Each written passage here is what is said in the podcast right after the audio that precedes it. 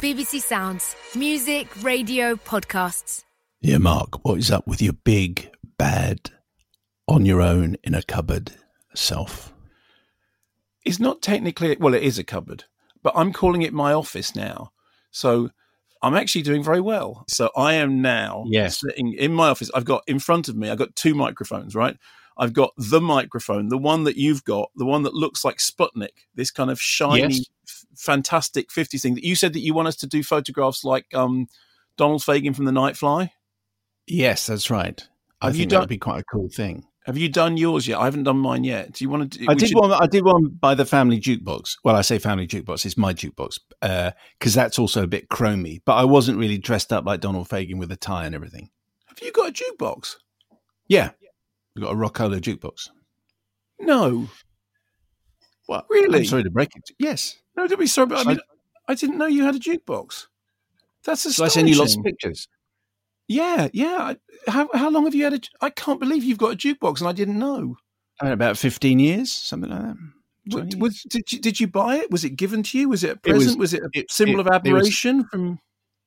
It was. It was a. Well, I could claim that it was payola from some uh, agent back in Yeah. the Radio One days in the eighties, or I could say my wife gave it to me. So there you go. Your wife gave you a jukebox. Yeah, how about that? I- I'm I'm just astonished about that. Hang on one second. Hang on. Right, hold on. Hold on one second. Hang on. right Okay, Hang on. I might have caused Lynn! marital sorry, I am still recording. Just stick your head in here one second. Oh, right. Sorry, It's let the good lady, Okay. Professor It's the Harry good lady, Dawes. Professor Harry Dawes. This is Simon on the thing. Simon, Simon's other half. Do you know what she gave him for a present? One of a jukebox, a Rockola jukebox, a whole proper Rockola jukebox. The sound of a marriage. The, the level has the le- the bar has been seriously Well, my birthday's coming up, mate. All right, okay, fine. I can't That believe went- that went- that went That went terribly badly. No, that went very badly because now the onus is on you to buy her something. and was that a sound effect creaky door? Because No, that that sounded is- like a sound effect creaky door. No, that is actually the door. I'm in the I'm in the broom cupboard. I'm literally I'm next door to the kitchen. I'm in the shoe cupboard, which is my office, and then the kitchen is right next door. I'm, I can't. I won't be able to think of anything else now than the fact that you've got a jukebox and I haven't. It's very shiny and chromy. I think you'll like it. I'll send you a picture in a minute. Yeah, yeah. Okay, fine. Yeah, please, Well, so when send we're me- done. Yeah, send me a picture when we're done. Oh, that just reminds me. I'll, I might have to turn that telephone off. No, never mind. It's okay. Fine. So I, anyway, I, I should say, by the way, that la- that uh, right at the end of last week's podcast, uh, we ran into the uh, time when uh, everyone is out on the doorstep, uh, Yes. uh, uh, applauding our frontline NHS workers. And my guess is that's a couple of hours away at the moment, but we'll Yeah. be doing that again. it's so, very uh, likely it's going to happen again. Yeah. It is, it is very likely. Anyway, okay. uh, Did- did- was that was it included in the podcast? Was it was the sound of us going? In? Yeah, yeah, yeah. Was it yeah. okay? Go on. I have mounted I have mounted my silver microphone on different books this week. Yes. one of which is Michael Palin's Halfway to Hollywood, which is Oh, yeah. resting on top of uh, Matthew d'Ancona's In It Together and just underneath Hamnet, which is the new book by Maggie O'Farrell, which is really, Right. really very good. Okay. Anyway, but I'm in. I know I'm in. not very interesting. but it's I'm a in a couple of them. I'm in Michael Palin's. I mean, it's only tiny. There's a tiny brief entry.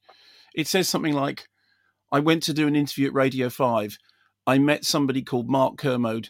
He seems to think all my films are very dark." But I'm in there. I was Oh, okay please, with well, that. that- that's pretty good. Do you want to um, know? What, should do you want to know what my, my microphone is resting on? My microphone is resting on the box set of Werner Herzog, a signed box set. Why am I not surprised? Werner Herzog movies. And that, I think, is the very definition of standing upon the shoulders of giants. An email from uh, Paul who says, uh, Dear Home Allowed and Home Allowed 2, you might remember I wrote to you recently on the subject of Blakeys and their Blakeys. assistance in the transition of teenage boys to men. These are the clippity cloppity bits of metal uh, which young scallywags used to put in their heel to make it sound as though they had grander shoes than they actually had. Yeah. Uh, plus, also to, to make the sole last a little bit longer. That's their origin. During this difficult time, says Paul, I do wonder whether the humble Blakey could once again come to our aid. I've noticed while doing extensive research, standing on my porch, enjoying the sunshine and reminiscing over the past 20 years in our home, that many of us these days are keen on the softer shoe, trainers, flip flops, crocs. Other embarrassing footwear brands that you should stop wearing past the age of eight are available. So, what to do in these days of the two meter exclusion zone so that we can help our incredible healthcare workers to save as many lives as possible. The way I see it, many of us are still getting used to this new spatial normal. We're making mistakes. We're finding it awkward. We're trying so hard to do it properly that at busy times of the day, we're swerving this way and that as if the whole country had a little too much to drink and it's only 10:30 on a Wednesday morning. I therefore give you for the benefit of the nation the Blakey Early Warning Encroachment System, or BEWES, B E W E S, after Rodney from the Likely Lads. BEWES will provide you with an audible warning that a person is approaching you from behind, whereupon you step neatly aside in plenty of time, allowing them to pass safely while you raise your hat and bid them, Good day, how's it going? Have they got any eggs at the co op? Look after yourself, friend. Unlock those factory gates, throw off those oily rags from the machines, fire up the smelters and presses and other stuff to make Blakeys. Standard government issue, one pair of Blakeys per pair of shoes, mandatory usage at all times, except near shops that sell really strong magnets. Down with the virus, up with the health healthcare workers. Lots of love, Paul.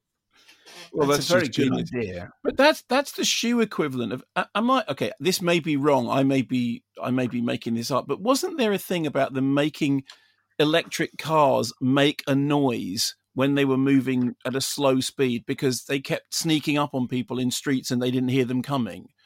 Wasn't there somebody said, "Oh, you can't have a silent electric car. You need the car needs to go broom broom." So that if somebody's walking across the road, they can hear it coming. Is that just a myth? Yeah, I think there that- was. It was a No, thing. I think wasn't it? that probably did happen. Yeah, quite a few years ago now, back in the day. But that's like you know when you've got a mobile phone and you take a digital picture and it goes, it makes the sound of a, of a you know of an SLR. It makes the sound of a lens opening and closing. Which There is is a word, and there there is an actual word for that. There's a is it? definite word because I remember. I, remember, I don't, can't remember, but Well, there's, a word, there's a word team- for the artificial sound that your phone makes Yes. when it's pretending to be a camera. There is a word for for an artificial sound which has been created to make it sound like something of old. Definitely, and and someone will tell us. Uh, our producer will be looking it up now. Uh, the problem is when he tells us because for some reason I don't understand why.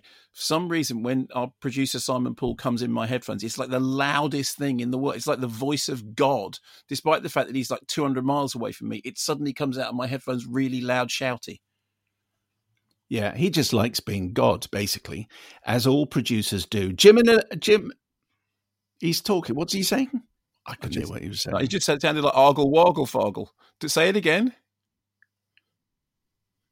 He says he says he doesn't know what that word is, but what he sounded like was he sounded like that bit in that movie when Jeff Bridges goes argle woggle foggle dragon, which actually turned out that what he said was you should have stayed being a dragon. You remember that? There was a whole long discussion about what it was that Jeff dragon. Anyway, Uh, Jim and Elizabeth- doesn't know the word, so Jim and Elizabeth are in Seattle. Um, Dear holders down of the fort, we love the quote by Mark. Now, as they say in France, let's get the hell out of France. yes. But we are unable, using the internet here in the United States, to find where this comes from. Please help. Groucho Mar- it's Groucho Marx. I, I, I believe it to be Groucho Marx because my great friend Mike Hammond says it, and Mike Hammond attributes it to Groucho Marx, and Mike Hammond would know that it was Groucho Marx. So I believe it is a it's a Marx Brothers quote. Now, as they say in France, let's get the hell out of France. He's in that band of yours. He is in that band of mine, but he's not allowed to tell that joke on stage. Why not? Well, because that's my I, I do the jokes. You know, I'm the I'm the comic relief. I'm the Robbie Williams of the band. You're the Robin Williams of the band. I am the Rob. Tim from Farnham Royal. All um, gone stir crazy. Anyway, go on. Short term member of the church, first time emailer. On the last podcast, Mark mentioned that he'd been looking for the mythical three disc version of Godley and Cream's Consequences. Yes. I once owned this mythical beast. It was indeed three vinyl albums long and had a narration by Peter Cook doing Yes. a climate change themed story. Unfortunately, I no longer have its full box set magnificence as I sold it along with all my other vinyl and CDs a few years ago when I fully embraced digital. There is a record shop in Reading which might still have it under the counter. Uh, the, the record the started off. Well, you mean you go Yeah, and you go, "Oi, sh- oi, have you got a have you got a copy of the three disc version of Consequences? And Don't come here talking filthy. It's like that um, bit in Peeping Tom when he goes into the newsagent and buys a copy of Sight and Sound, and the newsagent sells him some dirty postcards. I know an interesting fact about mosques. Go on. That's my Peter Cook voice. Oh, I uh, Anyway, there's a, rec- there's a record shop in Reading which might still have it under the counter. Yes, the record started off as a showcase for a device they designed to attach to a guitar to expand the range of sonic possibilities. Unfortunately for them, someone else came up with guitar synths and modern digital effects pedals, which were cheaper and simpler to use. The record is a bit well odd very much of its time. And what with one thing and another, I've been social distancing and working from home for the last two weeks and been relying on podcasts, music, and film to distract me from the current bit of unpleasantness. Keep on keeping on and see you in the foyer on the other side of all this. Chins up, Nazis down. Hello to Jason. Well, there you go. That's... I have to say um, two things. Firstly, uh, hello to Giles Booth. And secondly, a number of people, including Giles, got in touch with me saying, "You're not the only person who's interested in that uh, in that record. You know, believe me, it's uh, it, it's something that is well worth listening to." I think the the general opinion is that it is a grand folly, but I'm I you know I've I've got some time on my hands at the moment. And I'd like this. This is exactly the moment. Well, yes, this is exactly the moment to enjoy a grand folly. Plus, I got so interested in reading about the the careers of all the various members of 10cc and reading about how you know how consequences came about. It was just and apparently when they when they when it was first done the way they played it to journalists was they got everyone in a room and sat them down and played the whole thing from beginning to end which i know is a yeah so but you but you'd said that you had got an, an abridged copy of it uh, yes, they, they they had to. They put out a, a single yeah. album version, exactly. Which, which I, is, I think it's I'm, like it's like I don't care about an abridged copy. I want it's like the full version of Caligula. Give me give me everything or give me nothing. Uh, the word is skeuomorph, S K E U O morph. It's an auditory skeuomorph, a derivative really? object that retains non functional ornamental design cues from structures that were inherent to the original. Examples include pottery embellished with imitation rivets, reminiscent of similar pots made of metal, and a software calendar that imitates the appearance of binding on a paper desk calendar. We are talking about an auditory skeuomorph. Thank wow. you, top research. How about that? That is amazing. Yeah. Skeuomorph. How do you spell it? S. I just spelled it. S K E U O and then M O R P H. You don't get this on the Archers. somebody's somebody's computer keeps going bing, but it's not mine. Yeah. Uh, Paul Kent on the same subject. Whilst working from home and listening to the latest pod, I thought I would write to say I have the full 3LP version of Godley and Cream's Consequences with dialogue written and performed by Peter Cook, guest appearances from Sarah Vaughan, Judy Huxtable, Peter Wheeler, and Andy Peebles. No. Andy Peebles is on Consequences? Andy Peebles also includes a booklet with photos and background information about the album, projects, and imaginations. I bought this in 1977 when 15 years old, a huge 10cc fan, and I've listened to it all once. there you go.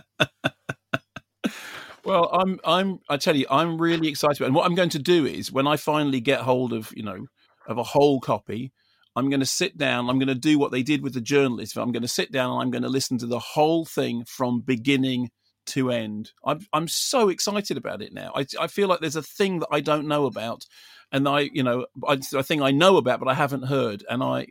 You know, and doesn't that doesn't five o'clock in four o'clock in the morning, three o'clock in the morning, four yes, o'clock? Yes, that doesn't does. that song come off it? Yeah, I think that's the only the only memorable melody over three albums is that track. It's a nice okay. tune. It's a nice tune. Um, just one more thing before. Yeah, sorry. Go. There's one more thing before the show starts for real. Mm-hmm. Um, Adam Abrams, who's in Vancouver, British Columbia, I listened with excitement to your discussion of, of movies on vinyl, spurred yeah. by the correspondent who owned a record of The Empire Strikes Back. Yeah. I too am the proud owner of a movie presented in this rarest of formats, namely Raiders of the Lost Ark the movie on record, and I've had it since 1981. I haven't actually listened to it in nearly 40 years, as by 83, Raiders was my very first video cassette purchase, Yeah, along with my kinda knocked it first along with my first Betamax VCR, and I no longer had any need to use my imagination plus sound cues to re experience the film. But thanks to last week's show and Mark's puzzlement over whether squeezing an entire film onto a single record was even possible, I felt compelled to sit down and listen to it in its entirety. I can report that they did indeed get the whole story onto one disc, compressing a near two hour movie into 45 minutes. Their very clever method of doing this was to simply chuck out a bunch of stuff, including much dialogue and a lot of scenes that don't drive the story forward. Or scenes that are very visual. Still, the result was fairly seamless and hits all the major plot points as well as the most iconic moments and lines.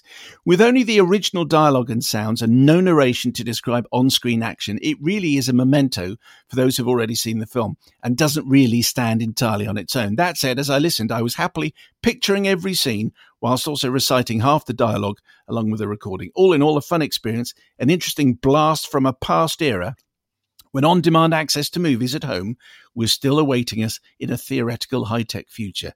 Anyway, says Adam, tinkety tonk down with the Nazis. I hate those guys.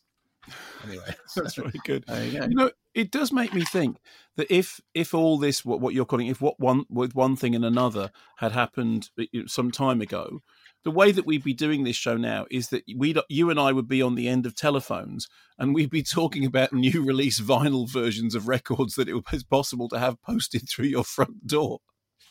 You know, Well, I mean, that- it was, yeah, it was bef- before videos, soundtrack albums were were the thing. I mean, I've often said this in terms of the music. That is how we used to watch films by listening to the music. I've talked to Dave Norris about this because he had a similar kind of collector's uh, thing that I did about collecting soundtrack albums, and it, it, it is amazing how much that does bring in. But albums with the dialogue, albums with the actual soundtrack of the film, is it's just it's remarkable. I mean, not least because you, you almost feel like what you'd end up with is just the Basil exposition bit. You just get up, get you know, end up with the bits in which the plot is explained. But hey, you know, Uh, so uh, I've got I've got uh, the stacks and stacks of correspondence, which is great. Yeah, Do you think okay. this? Do you think this is like this is now going to be a production meeting, but without the producer? I'm just asking you, Mark. Do you think this bit has gone on long enough before we start the show, or shall I read another entertaining email, or No, shall I keep it for the show? well, eh, okay. Uh, I, I why don't you do one more in the podcast and then then then in the, and then in the show because I th- yeah because I'm enjoy- I'm quite enjoying this. Once we do the show, we also have to behave a little bit more. I know that's right because this is like the irresponsible section of the program. Yeah, this is like the break time bit. This is like the back of the bicycle sheds with your Uh, William William Burns has emailed. Now there is um, there's a quote in here which is supposed to be read in a Scottish accent, but I'm not going to do it because I Good. think it would be patronising. Okay. Yes. Um, I am writing with a short thread on the word doff. After oh, the Oh, yeah. good Dr. Kermode said in the previous program he didn't know the meaning of the word. I'm currently doing a PhD on women's experiences of working in the thread mills of Paisley. Paisley Wow. was the runner up City of Culture 2021, despite the fact it's not even a city, and the erstwhile world capital of industrial thread making, not to mention the birthplace of a myriad of musicians and stars, including Gerry Rafferty, Paolo Nutini, Kelly Marie, and Gerard Butler. The town lends itself, lends its name to the teardrop pattern that adorned silk shawls made there in imitation of those imported by the East India Trading Company. This is Right. a complete education in, in two It's paragraphs. Yeah. Doff, right? D O F F means lift. Doffers in the threadworks would lift spindles of thread once they had been wound and replace them with empty ones. As an interviewee said, in a Scottish accent, it sounds very mundane and straightforward, but there was a skill to it because you had to be quick. The women were paid by the piece, so had to work quickly and efficiently in order to take home a decent wage packet.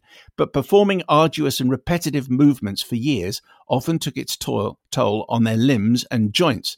Can we have a shout out to the town that Thread built and the men and women whose labour helped put my hometown on the map? So if you were a doffer, you were a lifter. So if you doff your cap, you lift your cap. There you go. Wow. And somebody else, somebody else said Doff and Don are from off and on. So to doff is to take off, and to don is to put on. Like if you don, I love hat, this. You, yeah, you put it on. If you doff, you take it off. There's almost a rhyme in that. But before we get any more crazy, let's uh, any crazier, any more crazier, Any more crazier? any more before we get any most craziest. Here comes the show. Hello and welcome to another edition of your favourite film programme, which features Simon Mayo and Mark Kermode. I'm Simon Mayo, and he is Mark Kermode. Say hello, Mark. Hello, how are you doing? And I am I'm recording this in my uh, in in my shoe cupboard, looking out. Well, I am quite genuinely watching a donkey eat my hedge. Is that like a code? Is that like a secret code? No, it's not like you know how does a why does a mouse when it spins because the higher it flies the fl- the fewer it is. There is genuinely. I mean, if I wasn't uh, involved in doing this recording, I would go out now and tell that donkey to stop eating my hedge because it's making a very very tasty meal of it. The donkeys have no discipline these days. I think They you don't. should. I need Tilda Swinton seeing off the donkeys. Yes, but I'm afraid we ca- we ca- we can't arrange that because this program is being done under strange circumstances. Because, as you know, we're obeying uh, the rules and instructions and guidelines. And I'm in my house, and Mark's in his. He's under the cupboard, and I'm in my spare room, looking out on a street where five minutes ago a man walked past, and I haven't seen. I mean, he walked past without a care in the world. I almost shook his shook my fist at him to say, "Don't you know you should be being more responsible?" I mean, he wasn't doing anything wrong; he was just walking past, and I thought, "That's not fair. That's where I want to be." Anyway, so we're we're both in different places, charging on with uh, this film program because there's lots of TV movies to discuss. Because, as we mentioned last week, and as everyone is aware, because the cinemas are closed, so much home entertainment has moved into our home. I would say, here, I just ask you, Mark, about films in general, Yeah. right? yes, sure. I would think that all the major studios are still going to be holding on to their big releases. You know, I can't imagine Bond. I know it's been slated, you know, it's coming out later on in the autumn, I think November time or something like that. But can you imagine a moment where Marvel doesn't come out cinematically or James Bond doesn't come out cinematically? They're going to Well- wait, aren't they? Well, Trolls, um, the Trolls movie is opening um, uh, uh, digitally online on Monday, and I mean that's you know that's that's a kind of fairly big release. I I, I, I honestly don't know how all this is is going to pan out. I my own feeling is that those big blockbuster releases are still going to be, you know, held onto for theatrical release.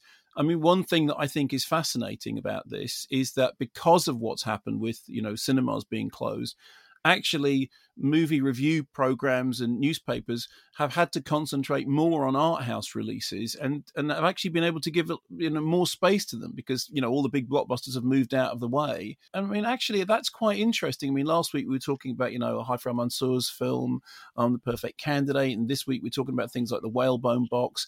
And it, I, there is an opportunity here to discuss movies which otherwise might get lost in the, the you know usually there's eight nine ten movies opening a week. At the moment it's a much smaller number but I, I think you are right. I think the big marvel blockbusters and that stuff will still stay the realm of cinema. And again i'll say it again i'll say it every week until this is all finished.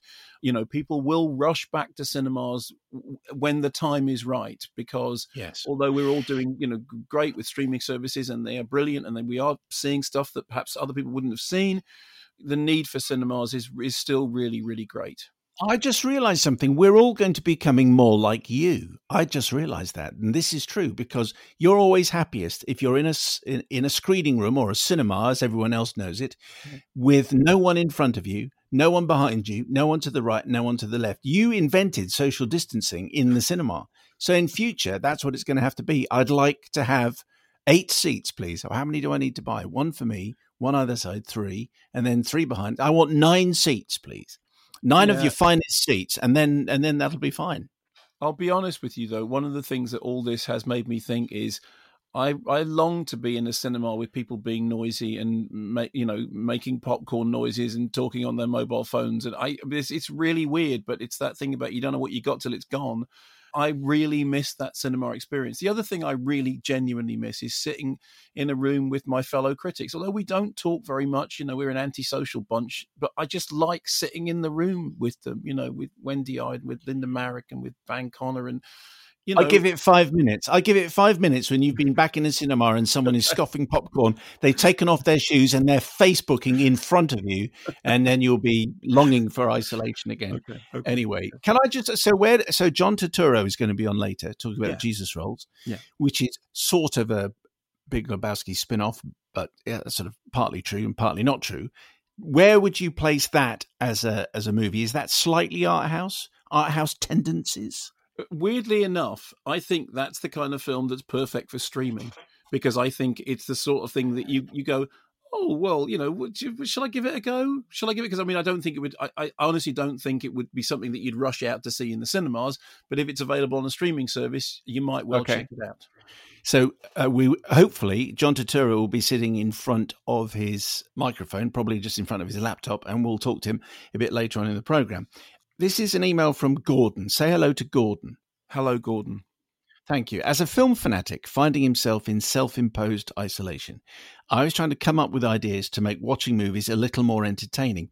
I realized I still had an old VHS player somewhere in the house. I'm sure most of your listeners of a certain vintage, like born in the 60s, will likewise have one stored away in that cupboard with the Breville Toasty Maker and the Ronco Buttoneer. Do you ever have one of those? A Ronco buttoneer was the thing that that attached a button to your coat by shoving a plastic tag through it, and it and it and it famously didn't work. Yes, I do remember that.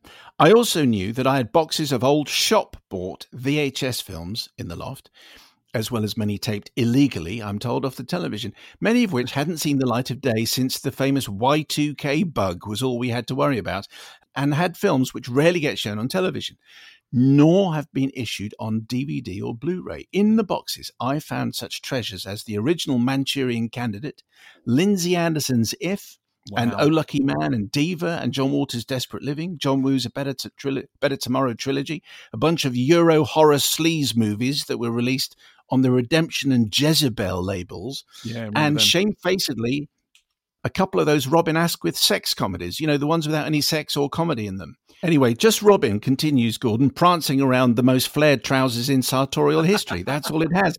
Films which paint a far bleaker picture of the 70s than all of Mike Leigh and Ken Loach's oeuvre combined. Maybe some of your other listeners could tell us what cinematic triumphs or oddities they have stashed away on cassette or maybe vinyl, gathering dust. Many films released on VHS in the 80s and 90s have never been reissued in any other format. Here's hoping this helps the more jaded film fans among the clergy. Yours adjusting the tracking of modern life. Gordon. That's very good. I got rid. I got rid of everything. I chucked them all out. You, yeah, I mean, I've got a whole loft full of VHSs, but the last the last video player I had caught fire. I put a videotape into it, and it, and, it, and it genuinely caught fire.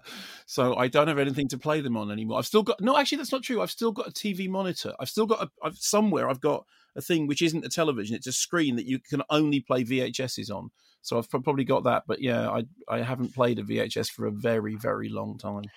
Mike Bradley says, Hello, doctors. In the spirit of reminiscing of the good old days before the COVID era, I was reflecting on communal movie watching experiences, as we've just been doing, and got to thinking about memorable moments when the film was, in fact, secondary to the setting. Of course, two things are needed for this to be memorable.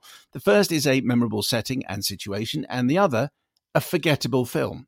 Well, I believe I've experienced perhaps the exemplar uh, moment that fulfills these two criteria. So maybe other people can chip in with this. Recently, a good friend and I found ourselves on the fourth night of a trek through the Outeniqua Mountains in South Africa. And then Mike says in brackets, I can't pronounce it either. But it's written it's written Outen or Uten, as in Denise Van, and then Equa.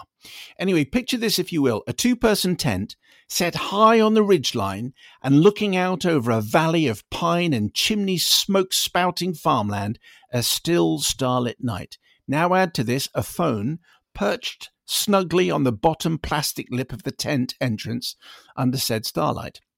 Showing that evening, due to no internet, the only film stored on her phone Nicolas Cage and Bridget Fonda in the July 94 smash It Could Happen to You, where Cage, as New York cop, gives Fonda, as a New York waitress, half his lottery winnings as a tip. the end. The It's a film so so predictable that watching it wipes the plot from your memory rather than imprinting it. anyway, that's the point. The film is but the subtext to the true story that is the moment. That memory of us being exhausted after days of up and down over the wooded trails and under and over through flowing streams, scoffing blocks of chocolate on folded arms, alone and warm in the South African wilds, basking in the glow of Nicolas Cage doing Nicolas Cagey things, and it will live on forever. I'd very much like to hear if anyone else has had similar forgettable movie but memorable situation moments. Hello to Jason, hope he's doing well, and my hiking friend M. Sandberg. That's very, very good. But I had completely forgotten about that film until halfway through the sentence of the plot description. I remember that's right. Yes, he gives the other half of his lottery winnings to. Just, but that is it.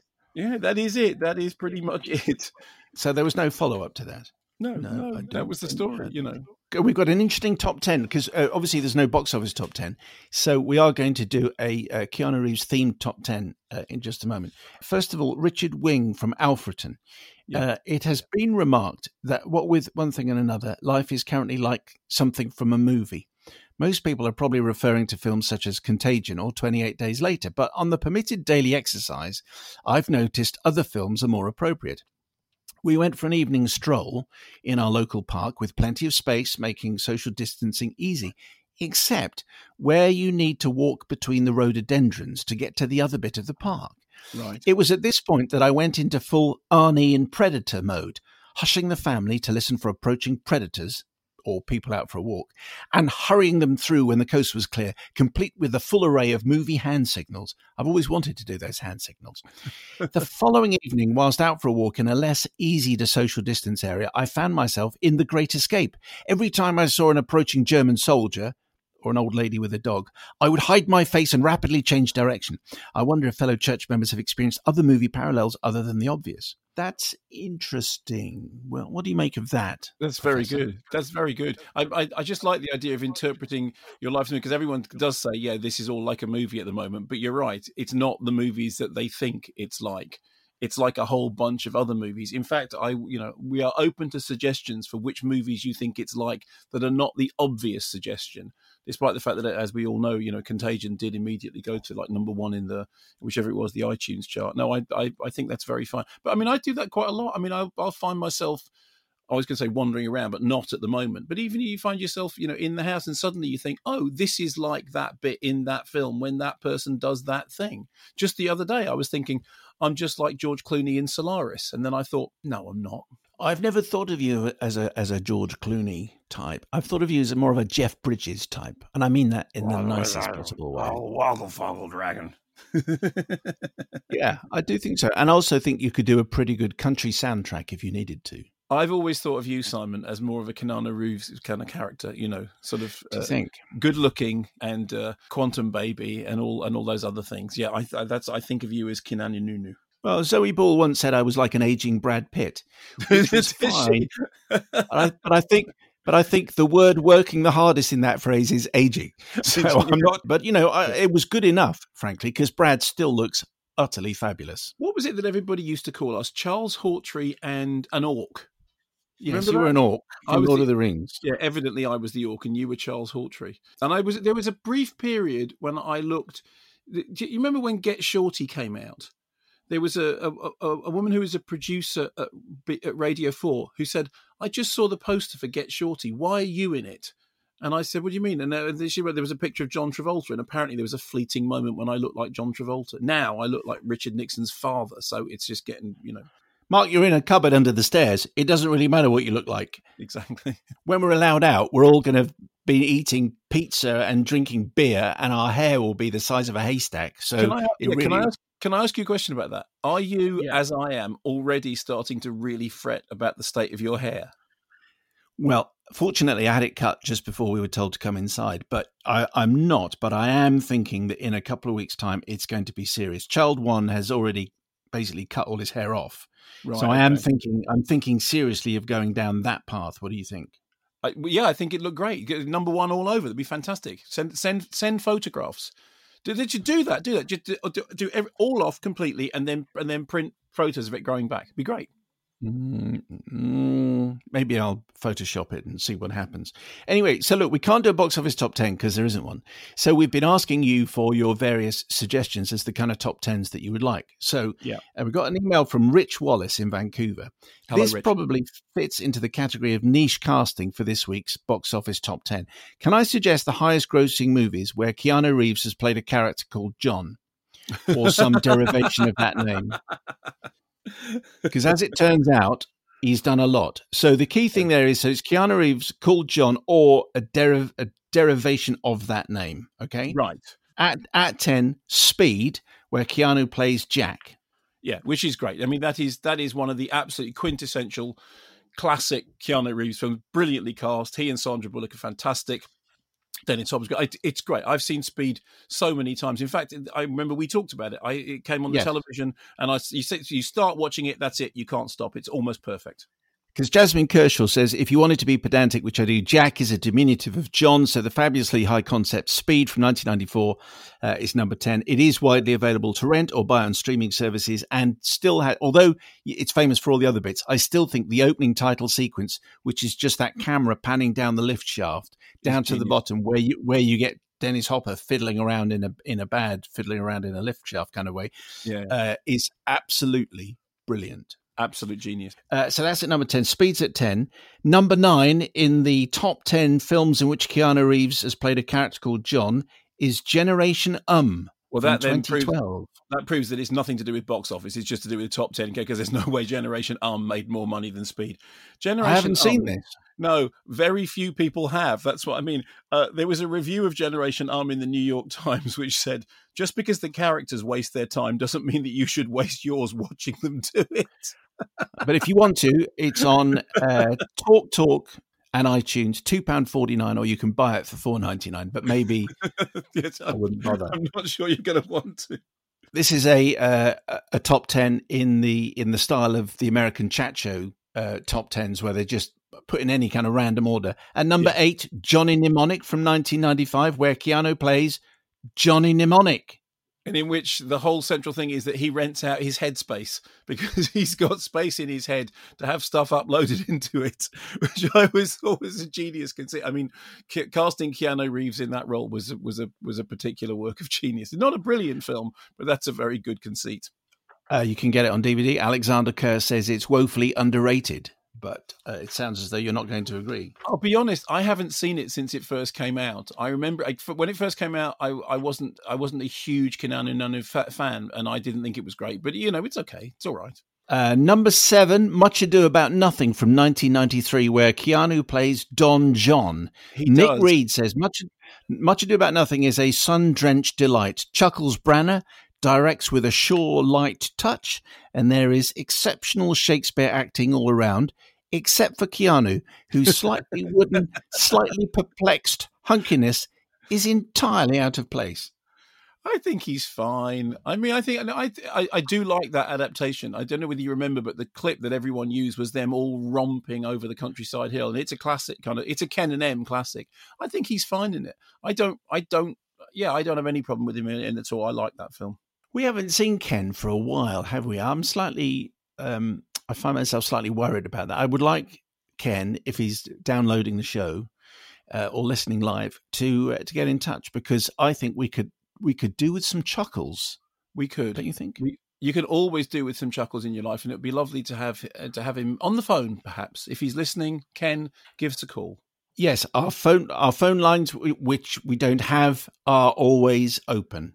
You can drop us a line or you can call in and see Mark in his cupboard. And number six in the top 10 of films with Keanu Reeves playing a character called John or derivation thereof. Uh, number six is Point Break, where Keanu plays Johnny. Chris Moody says, um, well, because of the hot fuzz links, obviously, but also as a way into some of the best explorations of machismo, masculinity, and bad and damaged men in modern cinema, all directed by Kathryn Bigelow, The Hurt Locker, uh, Zero Dark 30, Detroit. More of that later on. Uh, CC LaRouge on Twitter, Point Break changed my life. It is the film I turn to when I need to be reminded that I am free. I still need to learn how to surf, however. Uh, so Point Break is at number six with Keanu playing Johnny. Have you never seen Bad Boys 2? Have You've never seen Point Break? Have you ever fired a gun in the air going ah? I mean, it's it is true that if you watch Hot Fuzz, uh, you immediately need straight afterwards to see Point Break. No, no, I mean, which one you want to watch first? Uh, I love Point Break. Kathryn Bigelow, Keanu Reeves, Patrick Swayze, uh, you know, Gary Busey, which is the kind of connection to Big Wednesday because it is essentially Big Wednesday meets the French Connection. It, no, it's it's just genius, and we are we're going to be doing a thing later on in the show, probably in the podcast. I think uh, this uh, director of the week thing we're doing is about Kathryn Bigelow. Personally, I would have had Point Break right up there at the top of the Keanu Nunu performances. I love that film, and it was back in the back in the day when if you saw what looked like Keanu Reeves actually jumping out of a plane, you were just astonished. I mean, nowadays we're all used to the sight of you know Tom Cruise hanging onto the side of an aeroplane as it takes off, but back then that shot, you know, the parachuting sequence was just breathtaking. Every time I this is going to be a problem for later on. Every time I hear the word Bigelow, in mm-hmm. my head it goes, "I'm just a Bigelow, Bigelow," and everywhere I go, where I go, and that's what, and that's it. That's it. Simon, have you, have you, have you never seen Bad Boys Two? Have you never seen Point Break? Have you never fired a gun in the air going ah? Do you not go back to Hot Fuzz as a regular kind of comfort movie? It's such uh, a joy. No. It's such a joy. I don't even think I've got a comfort movie. Yeah, you have Princess Bride. Well, I guess so, or Sound of Music or something. Yeah. Anyway, after the show last week, uh, we played that game. What's the one film uh, that you haven't seen that you should have oh, seen? Yeah. And the good lady ceramicist Erin Dawes said Black Panther, and I said, "Well, we've got it on a disc. We've had it for like a year." So okay, so we watched it, and it's still fantastic, obviously, Great. and she loved it. So Point Break is at number six. It's available to rent uh, on is it Rakuten TV for three pound forty nine uh, or other platforms five pounds ninety nine if you want to watch Point Break. Okay. At number five in the uh, Keanu playing characters called John, it's of course John Wick where Keanu plays John Wick. Kate See, Purple says all the John Wick films are brilliant. Each film better than the previous one. The John Wicks are Keanu News' finest films. Yeah, you see, I wouldn't have put this in top ten. I mean, I know we're doing top ten Johns, but this would have been very low down for me. I think that the first John Wick is the worst of the John Wicks. First John Wick, worst John Wick. I think that the John Wick series got better as it went on, and I wasn't a fan of the first John Wick. Did you like the first one? Were you were you Wickedy wah wah? I never I never saw the first one. I uh, I skipped the first one. I joined at the second one. And here we go at number four, John Wick Chapter Two, where Keanu yeah. plays John Wick in Chapter Two which is better than John Wick Chapter One. The John Wick series is one of those peculiar series in which they have got better as they have gone on, unlike the Matrix movies, which went the other way round. You know, the John Wick series have got better. I think John Wick 2 is better than John Wick 1, but I don't think it's as good as John Wick 3. You can get that for three forty nine if you want to rent that. Into the top three, at number three, Bram Stoker's Dracula, 1992, where Keanu plays Jonathan. Penny McAdams says, we all have that one film that we constantly go back to several times a year to comfort us in times of sadness. No, we don't, Penny. But anyway, uh, or give us the warm fuzziness in happy times. Bram Stoker's Dracula is mine. Matt Melia says Bram Stoker's Dracula is a flawed masterpiece which borrows from Ken Russell's unmade Dracula film. Casting and performances are all over the place. It doesn't deter from the enjoyment of this overwrought piece of cinema. And Samantha Horseman, to be fair, Reeves actually should have been eaten. At least no one wasted precious rehearsal time reading the book.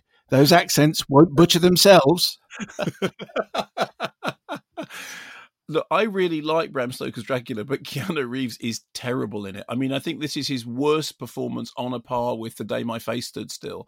His English accent, his London accent is, you know, generally reckoned to be one of one of the worst ever and he does spend the whole movie, poor thing, looking like he's just completely miscast. You know, he's meant to be playing this kind of young British lawyer. There was a there was a review of it which said you can see him struggling not to finish every line with the word "dude." At number two, it's Constantine from 2005, where Keanu plays a character called John.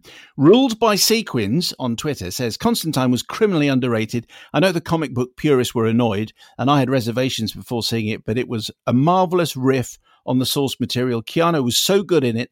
Plus, Tilda as a balmy archangel Get it watched. Justin Shepherd. Constantine is a miserable adaptation of the source material. John Constantine is a blonde scouser for a start. People who don't have a problem with the adaptation seem to think the film's okay, which is fair enough, but Johnny C is a fave character of mine, so it drives me crazy.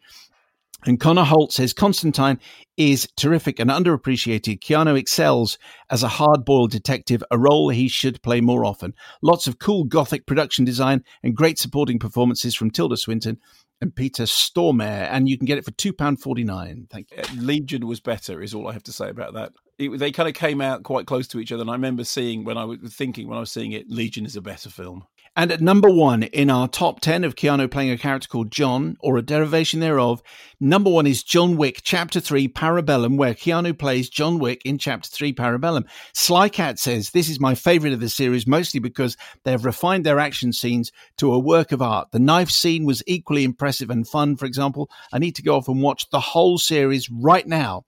It is on Netflix at the moment, or you can buy it on Apple iTunes, Amazon Video, Microsoft Store blah, blah, blah, blah, blah. Talk Television, Sky Store, YouTube, you name it, it's out there. Number one, John Wick, Chapter 3. Well, it is the best of the John Wicks. Do you genuinely think it's better than Point Break? Do you genuinely think it's better than Speed? It isn't. Point Break and Speed are better movies. So it should go Point Break, Speed, John Wick 3. That's that's okay, the uh, order that it should yeah. be in. You'd you'd agree with that, right? You love Speed and Point Break is just genius. Yes, I would have speed at number one. I think yeah. that's definitely the case. And uh, if you have an idea, a lovely riff about speed on stage when he was doing his French thing. He said speed, which in France should have been called la vitesse, but in fact was called speed. What are you going to do in the next section of the program, Mark? Well, we're going to be reviewing some films. So we're going to review uh, Four Kids and It, which is out on Sky Cinema. We're going to be reviewing uh, The Whalebone Box, which is the new movie by Andrew Kotting. And we're going to be reviewing uh, Nona, If They Soak Me, I'll Burn Them, which is also on Mubi. And this is Five Live. And thank you very much indeed for listening to us. This is a slightly unusual thing because uh, as we've mentioned, I'm in my spare bedroom. Mark is in a cupboard under the stairs. Um, hopefully, we'll be speaking to John Turturro, who is in Brooklyn if all the lines uh, work and we all get connected. But before we go any further, and obviously we've rejigged the whole program because of what with movies not coming out anymore and cinemas being closed. So here we go with TV movies of the week. And um, what we do is we post what we think are the best movies on subscription free television because there's a whole bunch of stuff that you have to pay for, but everything in TV movie of the week is free. And we post this on our socials. And Mark is now going to pick six from the list of 12. This week's offerings include Paddington, Sunshine on Leith, Berberian Sound Studio, My Life as a Courgette, and Hellraiser. Rachel B says, Well, Paddington, obviously. The obvious choice to lift our spirits during isolation. Mark will choose Berberian uh, Sound Studio because he always talks about it and uses it as an example of an underrated small release. Uh, Dave says, Paddington, it's Paddington. Don't argue. I know they're all great, but it's Paddington. Paddington is the TV movie of the week. It's Paddington. Robin in Bristol. Strong list, but I'd always want to choose Inception from this selection, a film which believes the audience is intelligent enough to deal with more than one reality and which ends on a metaphysical cliffhanger. Uh, but what with one thing and another, Mark will choose Paddington. Uh, Georges says, Hellraiser, let's ho- let's honor a time when horror was a guy who looked like a pincushion. Uh, Mike on Twitter, I do love Hail Caesar, one of those classic Coen films where there's no point, just escalating weirdness the one character has to sort through. Channing Tatum's musical number is still one of the funniest things I have ever seen. Um, Andy Parsons then contribute, contributes to that by just saying, Would that it were so simple. Uh, Connor Holt, My Life as a Courgette, uh, or Zucchini here in the States, is an absolute game of a film is that an expression? A game of a film? Does he mean gem? Maybe. I, anyway, I don't know. I, will start using the phrase "game of a film." I think it sounds great. With beautiful stop motion animation and an honest story about real life problems, yet still light enough for kids to enjoy. Uh, Daniel Henshaw, Inception and Paddington are the best films on that list. Mad Max Fury Road is one of the most overrated movies of Ev's. My Life as a Courgette is cute, but Mark will pick Hail Caesar so he can do that impression again. What impression is that? Go on. Well, no, I, now, now I've been told to do the impression. I can't do it because it wouldn't be funny. It's only funny if I do it to do it in a, a, a, you know the time of my choosing. Lisa Thompson, what a flipping great week for TV movies. I have two A Monster Calls with the fam and Inception for the grown ups. Go ahead, pick six TV movies of the week. Okay, well, uh, here are my choices. Uh, obviously, everyone's chosen Paddington. So the reason I didn't put it on my list was because I thought everyone's chosen Paddington. Everyone's going to watch Paddington. That's perfectly fine. So my six are this. It's got to be. It's got to be Paddington. Sunshine on Leith. 11 a.m. Wednesday Film 4. I think that film is wonderful and joyous, and it makes me laugh, and it makes me cry, and it makes me sing, and I love it. A Monster Calls, absolutely. 10:30 in the morning, Sunday, BBC One. What a great film that is! Really, really moving, really profound, and yet something that all the family can watch and enjoy. Mad Max Fury Road, nine at night, Saturday ITV2. I was kind of lukewarm about Mad Max the first time I, I saw it. Loved it. Yeah, it's great, and I was wrong. I underest, you know, I, I underestimated it it. And in fact, I later on saw the uh, the you know chrome the black and chrome mm. edition, which actually I think is arguably even more striking. But I think it's a great film, and uh, and you know I, I didn't give it the praise it, it, it deserved. Inception, t- ten at night on Saturday on ITV because it is, as you say, I think, as I originally said, the film that imagines that its audience is as intelligent as the filmmaker. My Life as a Courgette, My Life as a Zucchini, but My Life as a Courgette, the proper title. Um, five past one in the morning, Wednesday Film 4.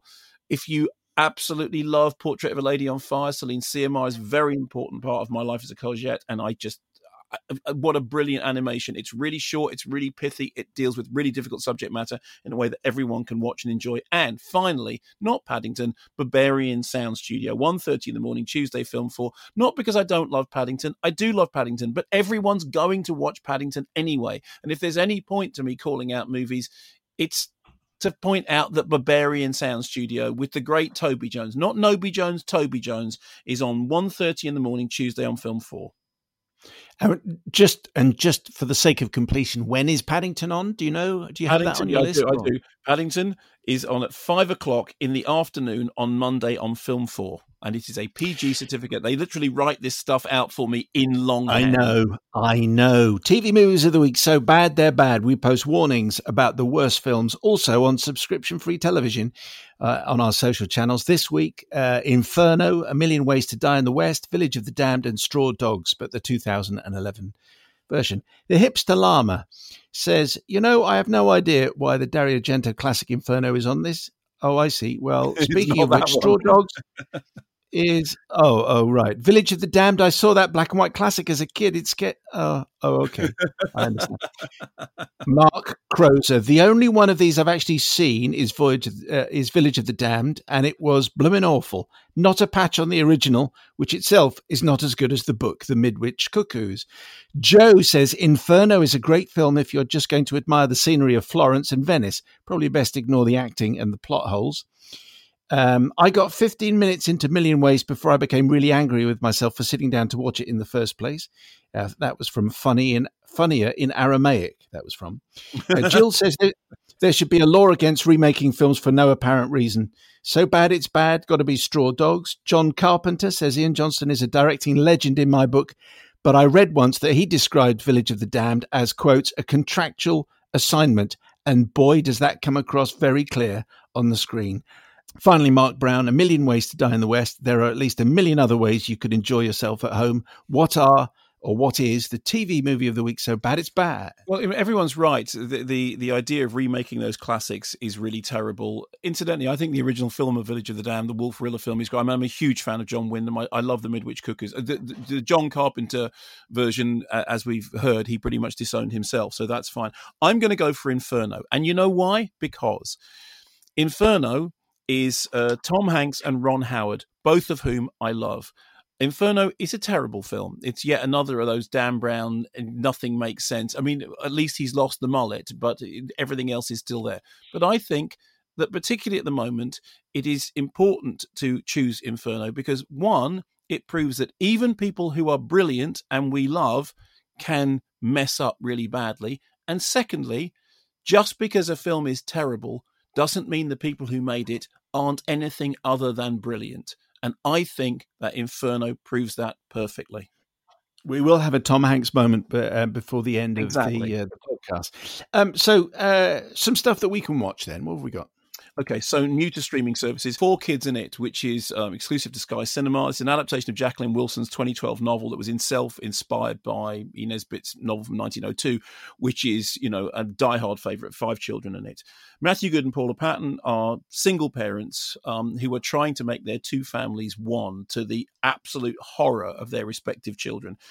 He's British, he's American. His daughter is desperate for him to get back with the wife who left him. Her daughter, who is called Smash, is desperate to go off and live with her dad in exotic foreign climes. So they have very, very different dreams as they discover when their parents take them on holiday together, although they don't know until they get there, uh, to Cornwall, actually filmed in Ireland. Um, all goes very badly wrong until they venture down onto the beach and meet the Psammead, the sand fairy, who can grant them one wish per day. And as we know from the original story, the whole thing with it, with this is that wishes are never the thing that you, you be careful what you wish for because you might get it. Michael Caine provides the voice of the sand creature.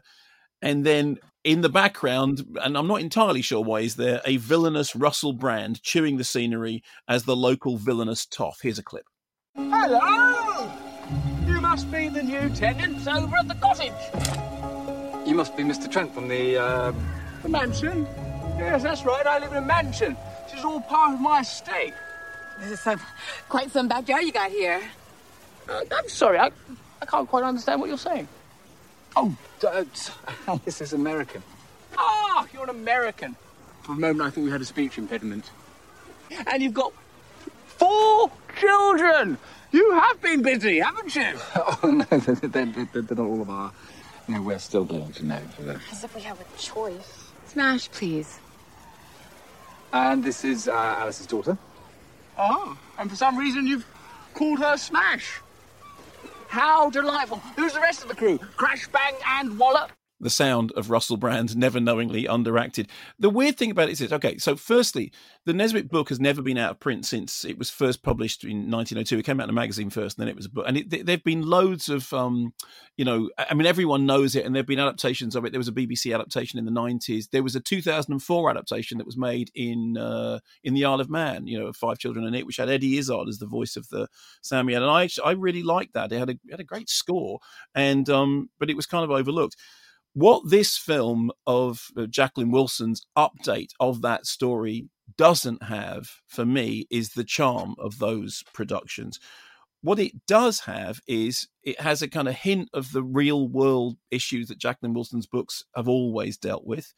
It has, again, a lovely score, this time by uh, Anne Nikitin and a, a likably wrinkly incarnation of the Sand Fairy, to whom, in my opinion, Michael Caine brings a sort of droll, deadpan charm. Now, I know that some people have been a bit sniffy in saying, well, you know, that's not what we expect that creature to sound like. I thought he was actually really, it was really funny, and he sounded like he was enjoying himself.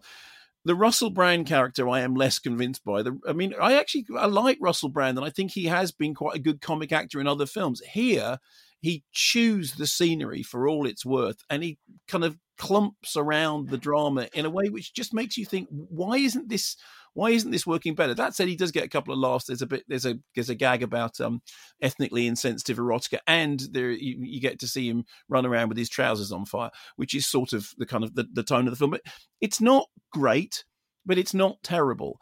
I personally prefer that 2004 version of Five Children and It but it's kind of okay. And uh, I, you know, I think at the moment it may prove a distraction for younger viewers. It doesn't have very much for older viewers, but it does prove a distraction for younger viewers. And I do think that the central, the incarnation of the central creature is well done, and I like Michael Caine's voice in it. Well, can I just ask you a question about that? Because, and I haven't seen it, so yeah. I'm happy to to be guided by you. But when when you cast someone with such an obviously well known voice as a creature, I find it off putting. So it's exactly the same as I've mentioned before when Ian McKellen plays Iorek Byrnison in the original version of The Golden Compass, as it was called when it was a movie. Everyone goes, Well, that's that's not the voice of a bear. That's so obviously yeah. uh, Sir Ian that I found it distracting. So if Michael Caine is going to be playing that role, I'm just thinking it's Michael Caine. And when Benedict Cumberbatch was the voice of that dragon in The Hobbit, I thought that was fine because it was very clearly disguised and it was it was distorted. But when you cast a really really famous person playing an animated character, I'm not sure that that is anything other than very distracting. All I can say is that you are not alone in that criticism, but it didn't bother me. I mean, I I just I mean for a start, I love Michael Caine's voice anyway.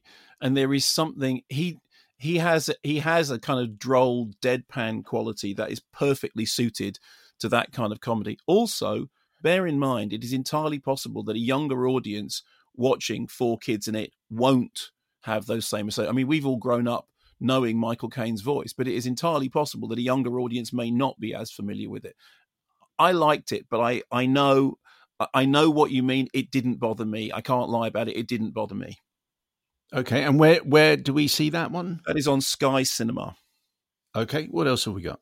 Okay, so the Whalebone box, which is exclusive to Mubi, which is the latest fantastically inventive uh, art house uh, production from Andrew Kotting. If you're a regular listener, you'll know that I have a huge fondness for Andrew Kotting's work. I raved about Lek and the Dogs a couple of years ago.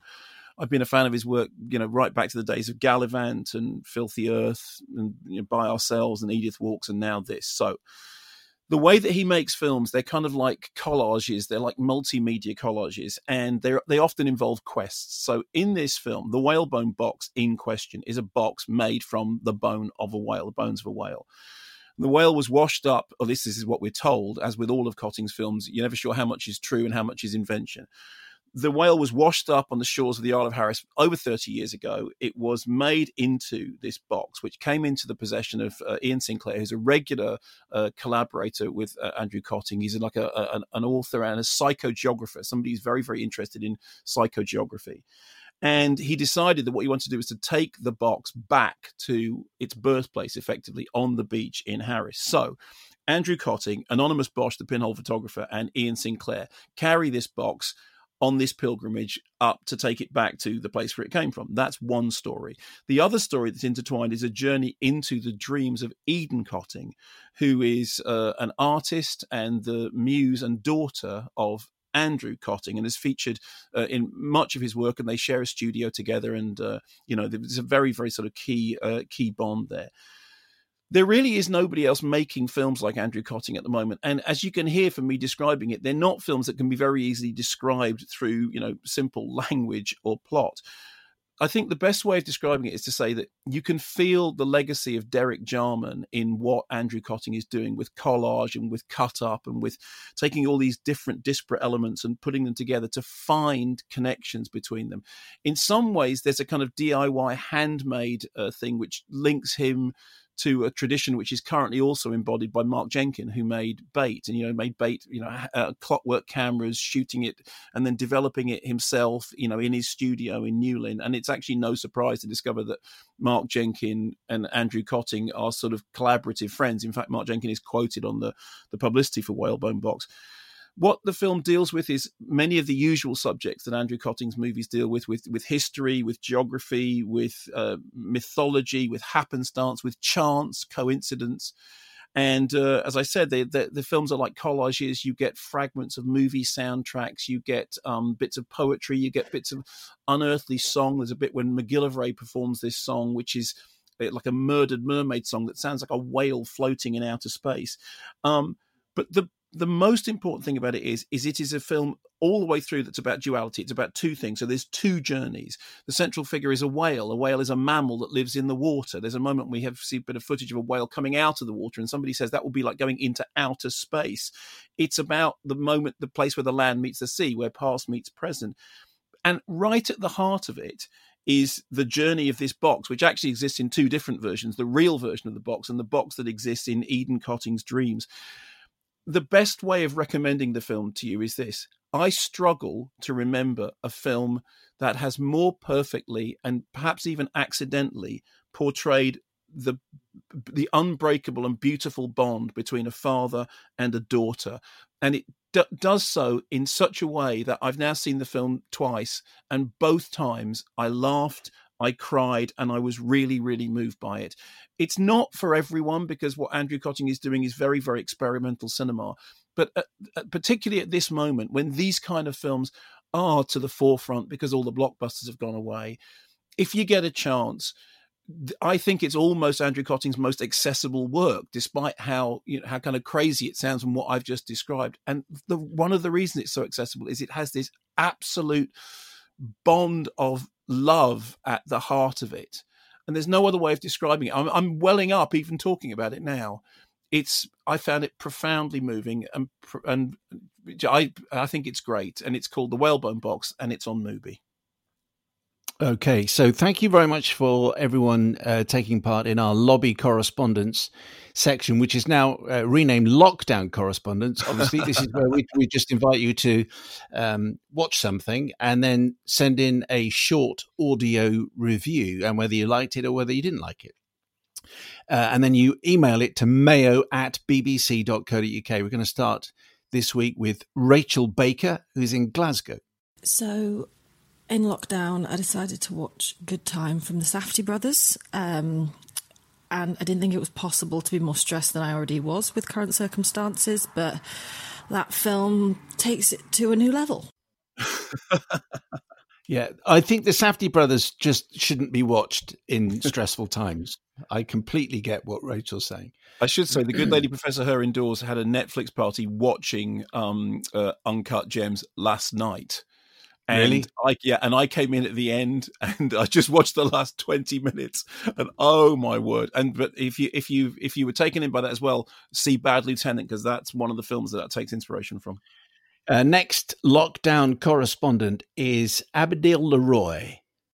Hi, this is Abdil. I'm hunkered down in Wimbledon, and I just finished watching The Tale of Princess Kaguya after you were talking about the Ghibli films being on Netflix. Wow, it's so sad and so beautiful. And it speaks of both divine blessing and human folly. Thank you for the recommendation. Thank you, Abdil. It's such a wonderful movie. I mean, and you know, beautiful hand drawn pastels, but you know, mixed with modern technology. And I know a sublime, a sublime film. What a great, what a great thing to have watched. Uh, next one comes from Austria. This is Mimi in Vienna. I saw Blow the Man Down on Amazon streaming. Great film, strong female cast, mostly older ladies. We loved it. Okay, nice and pithy. Thank you very much. That's, uh, that's Mimi in Vienna. Uh, Michael Inglis is in Harrogate. I've just watched The Goob on BBC iPlayer, coming of age movie that's all about the landscape that all these characters are embedded in and to some extent trapped by. Uh, I loved how the film's all about looks and communicating what's going on for these characters through ex- facial expressions and what's not said. I think the Goob is a great uh, movie. I done I did an uh, an introduction for it for the BFI player a couple of years ago now, and I think it's great because it has the kind of British grit social realism of Ken Loach, but also that poetry of Clio Barnard, Lynne Ramsay, Andrea Arnold. It's a terrific film. Uh, Paul uh, Bernard, or possibly Paul Bernard. Hmm, Paul Bernard, Paul Bernard, whichever you like. Paul has been watching Minority Report. A great short story by Philip K. Dick, the godfather of science fiction Great direction from Steven Spielberg. And last but not least, a scene of a woman smoking a pipe in the second half. I don't remember that.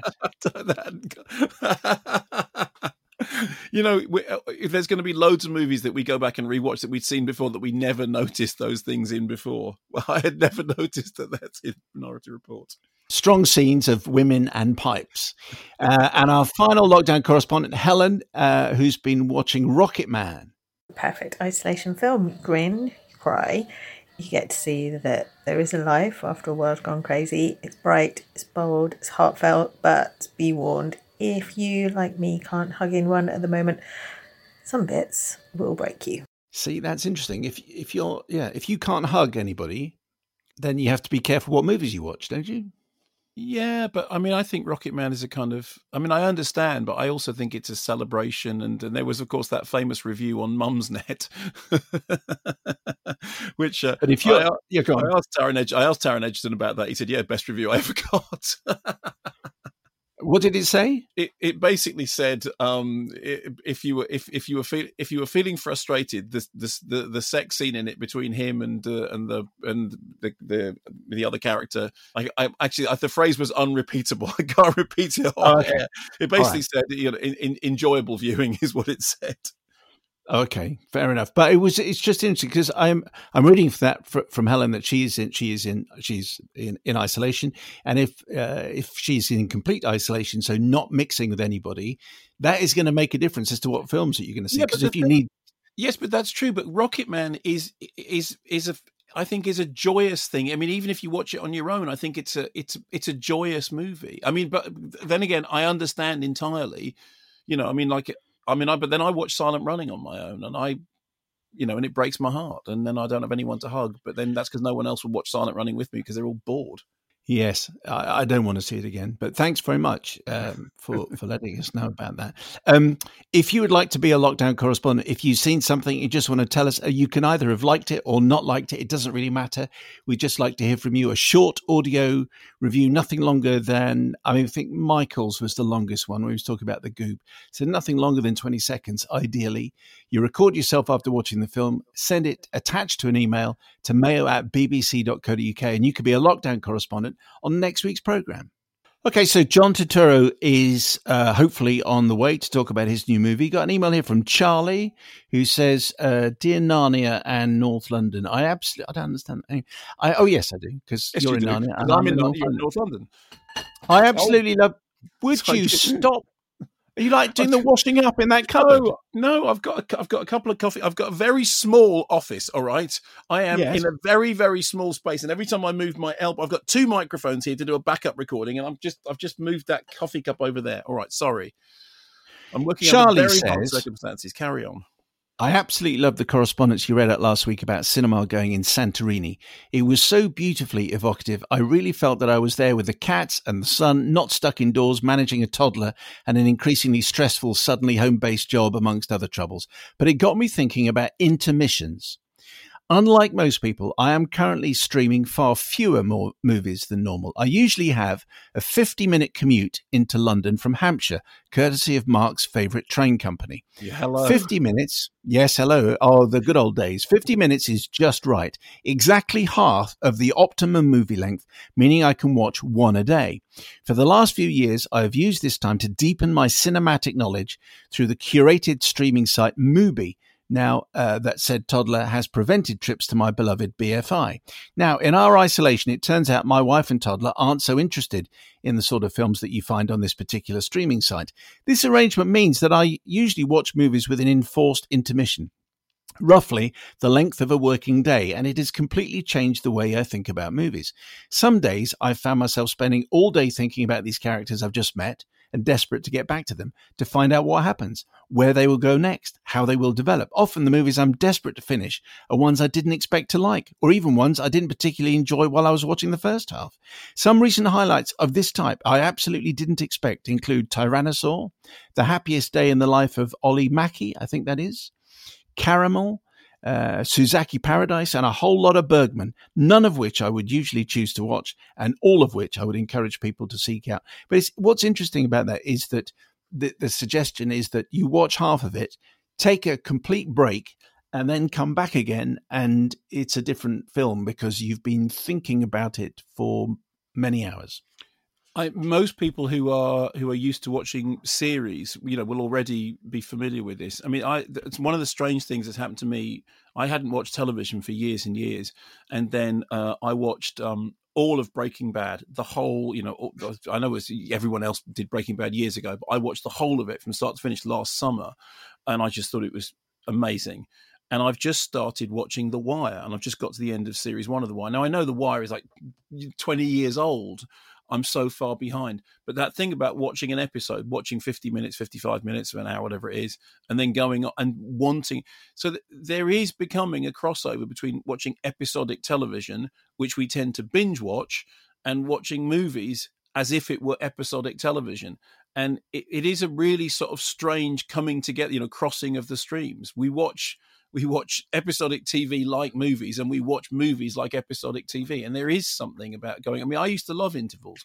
I used to love the fact that right in the middle of 2001, although it came at the weirdest place in 2001 when they're having the lip reading conversation, the film would stop. And there'd be 15 minutes when you go outside and Mark First would be there. You go, what's going on? Have you got any idea? Who's that bloke? What's the, what's the, what was the thing with the ape throwing the bone at the spaceship? What was all that about? And then you go back in. Do you know what we need? Do you know what we need? We need someone who knows what they're talking about. I bet John Turturro has got some thoughts about intermissions. John Turturro has a new movie out. It's called The Jesus Rolls, and we're going to hear from him if everything works after this clip. Clinton! What's up, man? Yeah. What the f- is going on? Uh-huh. I thought you was in the slam. Man, I was. Good behavior. Ooh, let me your New man, that's right, man. I need a new whip, man. Sonny. Got some dough? I got something better. Marie, come over here, man. You got some scissors? Yeah, I got a pair of scissors. Well, my lady friend here is gonna lay a cut on you that will blow your mind, man. Make you totally sexy. I'm already a sexy. I'll make you more sexy, man. Oh, man. Chop his head up good. Yeah, I got it. Here's John Turturro joining us. Uh, are you in Brooklyn, John? I am. I'm uh, quarantined in Brooklyn. Yes, I am. What do you see out of your window, sir, this morning? Oh, it's a sunny day. Uh, there's a couple people on the street. Uh, I didn't have to go shopping today, so uh, uh, that's good. and, and and keep my six foot uh, distance from people. Yeah. You know, people don't understand what six feet are is, and uh, they kind of come running right into you. So uh, it's uh, it's a little bit of a choreography on a daily Yeah. basis. You know. That's right. And it's pretty it's pretty bad out there, isn't it? Uh yeah. I mean, it's yeah. We've we're we're I guess one of the epicenters of it. I live near a park, so I could I could go into the park with my dog, you know, uh, to walk the dog, you know. Uh, but still, you, some people are just uh, very aware of each other spatially, and some people are on their uh, phones. You know what I mean? So Yeah. looking down uh, as they head right into you. So. So I, so I should say, I, I, uh, I'm Simon. Mark is is uh, he's about 300 miles away, but he's he's in a cupboard under the stairs. But you've you've done a thing with him on stage. So say hello, Mark. Yeah, hello, John. Uh, You, you, uh, you probably won't remember me, but I did an on stage with you at the British Film Institute in the South Bank in London for the premiere of Romance and Cigarettes. I interviewed you on Oh, stage. okay. about- Yes, I do. I do remember you. Yes, I do. Yeah. And if you, I think, um, I think I'm right in saying that that Kate Winslet's mom and dad came along. That's right. Yeah, and, and, And and her sisters. That's right. And her sisters right. Too. Yeah. You were worried or not about whether whether or not they whether or not they liked the film, whether they'd get the film dig, and they did very much. And that was, a, but it was, yeah, uh, yeah, that they, was. A, they loved it. Yeah, I was, I was like, whoa, okay. Yeah. So ju- ju- just before we get on to talk about the movie, uh, uh, just a few minutes ago, John, we were talking about intermissions, and I would just some people watch it, it like having an intermission. Some people having a forced intermission because it gives them time to th- go and think about uh, the movie. Then they come back a few hours later because they've been watching it on their phone or something like that. Do you like an, a film with an intermission, or do you find that annoying? Well, I mean, it, it, there used to be intermissions with those big epics. I think Ben Hur had an intermission, and Lawrence of Arabia had an intermission. You know, so it depends upon the the length of the movie. Not if it's a like a great, you know, uh, comedy that's ninety minutes long. No. What like yours? Well, yeah, like I, I don't think you want to have an intermission in a comedy. No, I don't think so. No, no, no. Okay, so uh, we so we've already just had the. But if you have had- to go to the bathroom, yeah, I understand. So then that's then, then it's better to go to the bathroom. And put Yeah, it but no, our standard thing is go to the go to the bathroom before it starts. Don't get up halfway through the movie. That's annoying. No, Yeah, but John is I- I- right in with with those with those big epics. You know, with it was Ben Hur or whatever it was. I mean, as I, I was saying, even two thousand and one, there was uh, that Right. intermission right in the middle of two thousand and one, and and it, it kind of it, it was assumed that people would, would they go and use the bathroom, but I think also it was assumed that people would then go into the into the foyer and go, "What's happening?" Who's the guy? What's the thing? What's what's what's Right. what do you make of it? And then go back in and watch the second half of the film. You know, Yeah, yeah. I mean, that's kind of the joy of a collective movie going. You know what I mean? You you watching, you feeling different people's reactions to it, and sometimes you do talk, you know, uh, to people, you know, afterwards or whatever. And uh, you know, when you watch it by yourself, you don't you don't have that feeling of you know leaving the Yeah. theater and you've seen everyone online and you've experienced it, or vice versa. We, so we've played a clip from uh, from the Jesus Rolls. Just just uh, that's like the opening. That's the opening scene. So the Jesus is out of prison. Just take us into the into the story here. Just just pick it up from that little clip that we heard. Well, they, he gets out of prison. They steal a, a hairdresser's car. They don't know it's a hairdresser's car. And then they, they just take a joyride. They bring it back, and the guy catches them. And his his cohort named Petey, played by Bobby Cannavale, gets shot, you know, close to his testicles, and uh, then they uh, they jump in the car with the the girl who's the shampooist, played by Audrey uh, Tautou, who knows the Jesus, and uh, they they go to uh, their friends. Uh, he's a mechanic. He's got all these old cars there and junk junkyard to change cars, and that's JB Smoove who plays the, the mechanic, and uh, and then they, they change cars and they they go, and then he takes them to a to a doctor. So, for younger listeners, John, just uh, introduce us to the character of the Jesus and where and what's uh, like where he's come from. What are, what are we looking at here? Who, who is this guy? The, well, the, the Jesus originally was created, or a lot of the character was created in a play on stage, and that kind of bled into the Jesus in the Big Lebowski, you know, and uh, so he was this, you know, uh, uh bowling uh, I guess, uh, you know, the, the, competitor of the dude and, and, Walter. I had gone to jail being accused of being a pederast, you know, and in, in our version of it, you know, we see that he was framed because of the size of his genitals. Uh, and uh, so, uh, uh, and then it goes from there. I mean, ours is is kind of inspired by an old French film, uh, Les Valseuses by yeah. Bertrand Blier. And like I, I kind of took certain things from the book and from the movie, and it's kind of a road movie and about people, you know, living in the moment. You know, yes. no of the future or the past, and they're not really. They're kind of uh, they're stupid guys, but they're also curious about the opposite sex and, and trying to understand what they're so attracted to. And that interested me. Yeah. So just one more question from me before Mark uh, chips in from his Harry Potter style cupboard under the stairs. Um, would it? Do you think it's right to say that this this the way you've described it, it's not necessarily the kind of Lebowski spin-off that people might have been expecting. People might be surprised by this movie.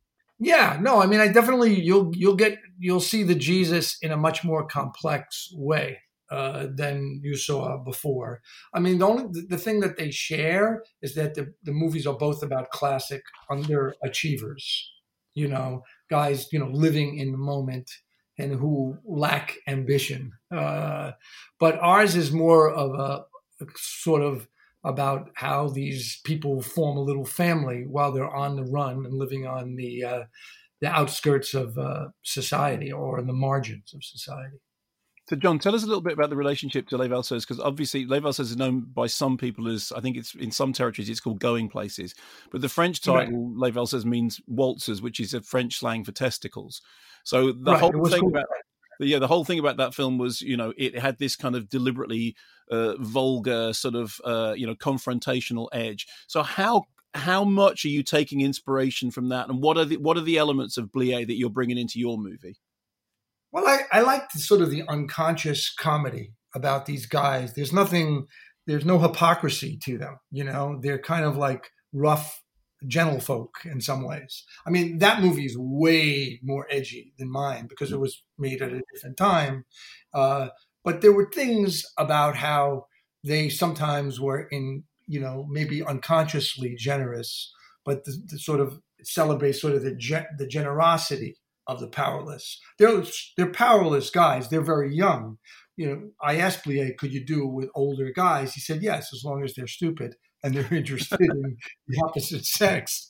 And I think the idea that they want to give, you know, pleasure to people, you know, and it, and they're not really selfish about that, and that everything is sort of shared, is it, there's something about it that uh, I liked a, a, bunch of Blier films. Also, uh, Get Out Your Handkerchiefs mm-hmm. too. Uh, they're always about trios, you know, uh, and I, I, think there's something interesting in, in that dynamic. But I liked uh, the generosity that was in there and their curiosity. I, I, I didn't really kind of go along with the, you know, the, I didn't want to kind of go down the road of the brutality that they they they were much more edgy, you know, than than we are. But it's a different time, and I and that's not really my sensibility. You know, in movies, people used to get slapped all the time. You know, in the '40s, if you look at movies in the '50s, and you know people don't really do that now. So, uh, but I, I, I I took the spirit of it, I think, and th- there's something that's really uh, there's an there's a, a spirit of anarchy in the film, and and and sort of you know it doesn't have the duplicity of the bourgeoisie. The bourgeoisie do all these things, and then they do terrible things behind closed doors. And these people are, you know, really honest about what they do. In terms of bringing the Jesus back to the screen, how did the conversations go with Joel and Ethan Coen, who of course made the first one, and, and Universal? Whether was that tricky or was it straightforward? Well, Joel and Ethan and I talked about doing some kind of, you know, maybe not spin off, but companion piece to, uh, you know, with the Jesus. And they liked the idea, but they didn't want to write it or anything. And when I came up with this idea, uh, and I didn't think about the Jesus, but then I kind of stumbled onto it during a, doing a reading of it. They thought it was really good because it was its own thing.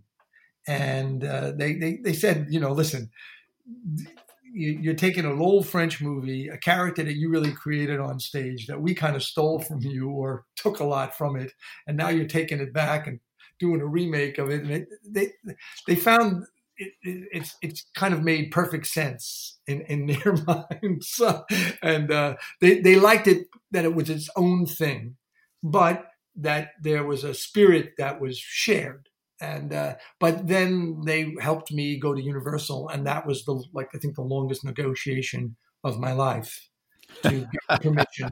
yeah, it was. It was. You know, I mean, I have to pay my lawyer for over like a year and a, a quarter, you know, to get the rights to it. Yeah, because they had all kinds of, you know, uh, you know, uh, demands and and and uh, you know, you couldn't do this, you couldn't do that, you know, with it, and uh, you know, I mean, I'm the only really person who could play the Jesus. You know what I mean? It's not like you know a superhero. You know. So uh, anyway, uh, eventually we uh, agreed. You must be one of the only people to have directed himself in a sex scene. Yeah. Uh, with three people. That's right.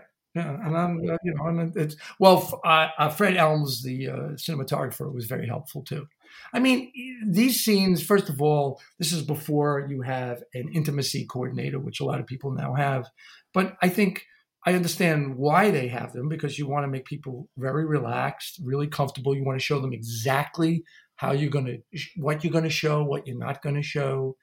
And also, I think a sex scene has to be a scene, and it means there has to be an obst- obstacle. What fan reaction have you had? Because people feel so passionately about uh, your character and uh, the whole Lebowski sort of story that, that, that came with it. What have what have the fans been saying? People, uh, people really have been enjoying it. They've been surprised, and I, I, told them it's you know it's not a sequel; it's a companion piece. And people who know the Jesus and who don't know the Jesus, you know, uh, I think there's terrific performances by Audrey Tautou and Susan Sarandon and Sonia Braga and Bobby Cannavale, you know, and Pete Davidson and uh, you know, it's uh, they've been they've been pleasantly surprised. You know, and I think it's a it's a fun movie to watch right now. I'll tell you. I think. Can I ask you when you when when you look back at, at, at your career? I mean, I still think I mean, I look back at Barton Fink, and the first time I ever saw Barton Fink, I thought it was the scariest horror movie I'd seen because it was about you know writer's block. Are there are there key roles that you i mean obviously you, you, know you have a great fondness for the character of the jesus. Are there other key roles that you think i still carry some of that with me? I don't know if i carry with me but i mean i've yeah i've had some good collaborations with joel and ethan with, with spike lee with francesco rosi we, we did the, the truce mm-hmm. which is based on a primo levi's second book uh, uh, with, with, redford uh, the night of you know there's there's a lot of parts that i felt that i you know i felt good about the finished uh, product but i don't usually carry it with me no i think what you learn is you learn how to be more economical uh, and uh, i think it's one of the few professions where you can you can improve you know you can improve what was it like um, working on the transformers films those was that was a different thing. That was like playing with my kids. Like you know when you have little figures and you play with your kids, you have to kind of get into that spirit. It's more like a a sketch than an oil painting. You know what I'm saying? and that's what it is. But but a sketch can be be fun. You know, it can be fun, and uh, it can be fun to do. And you try to find the right spirit. I find it kind of exhausting when it's all over. So that's not where I live. You know what I mean? That's not really. But you know, I, I can know lots of parents who've watched those films with with their kids, and maybe I gave them something to laugh at. So uh, you know, but there's it's a different kind of work, a different kind of comedy too. Yeah. You know, I, I prefer things that that are that have everything in it. John, at the, start of the program, before you joined us, we were talking about the cinemas being closed and how long it'll take people to get back into the cinema going habit and uh, and so on. Can, I mean, I know this is speculation, and obviously, particularly where you are and where we are, there's a lot of other things that matter so so more, so much more than uh, than this. But do you think this will change the industry at all? Do you think? I I don't know. I I hope. I'm sure people will want to go back. You know, but I think everyone will be a little bit maybe hesitant, you know, to congregate. But I think, you know, that's human nature is to congregate, whether it's in a theater or a church or a movie theater or, you know, a, a AA meeting or whatever, you know, and uh, you, you, you can feel it now, you know, just a few weeks in, you know, the loss of that, you know, the loss of that. There's only so much I, you know, that you can be isolated. You know, I, even if I watch a great movie, it's nice to see it with other people. You know what I mean? Uh, yeah. Uh, and uh, I think we do need each other. Do you think What? people Sorry. will go back to the cinemas? Well, I hope they do. I hope they do. I think they will. I think they will. But uh, you know, I'm sure everyone will be a little bit more. You know, a little at first, maybe a little more nervous and you know aware of who they're sitting next to. You know, uh, I don't think it'll just be like immediate. All of a sudden, people will return. But uh, I think you know when you have a great theatrical experience, that's something that you you know that that stays with you. You know, and the same thing with a great movie going you know experience too. And uh, we've been you know movie going has been affected by all the streaming and everything. So, but I really hope that doesn't uh, that doesn't go away. Know. Uh, John, we appreciate you spending some time with us today. Thank you very much indeed for joining us uh, from Brook- Brooklyn, and stay safe, sir. You too. Stay safe and healthy. And it was a, a pleasure to speak with both of you. Okay. Thanks very much. Well, that was nice to speak to uh, to John Turturro. Uh, I think that's the way it's going to be, Mark. You know, I, I don't know quite how the interviews are going to uh, sort themselves out because normally there's like a well oiled process whereby a PR department will come over with a movie star and they'll either come into the studio or we'll go to a hotel room and we'll record an interview. But he was just sitting in his apartment, sitting in front of his laptop. That may well be the way of it for the next few weeks, I think. Also, though, it does. Uh, it reminds me of that thing that you said that um, if somebody has made a movie, they will they will move mountains to talk about it. If somebody's just been in a movie, it's a contractual thing. Then blah Yes, blah blah blah. But you know, if somebody's made a movie, it was very clear that John Turturro, you know, was sitting in his. He wanted to talk about his film because he'd made it. He did. Uh, right, so uh, so thanks to John, and now it's time we, we've promoted this feature. So here we go with our DVDs of the week.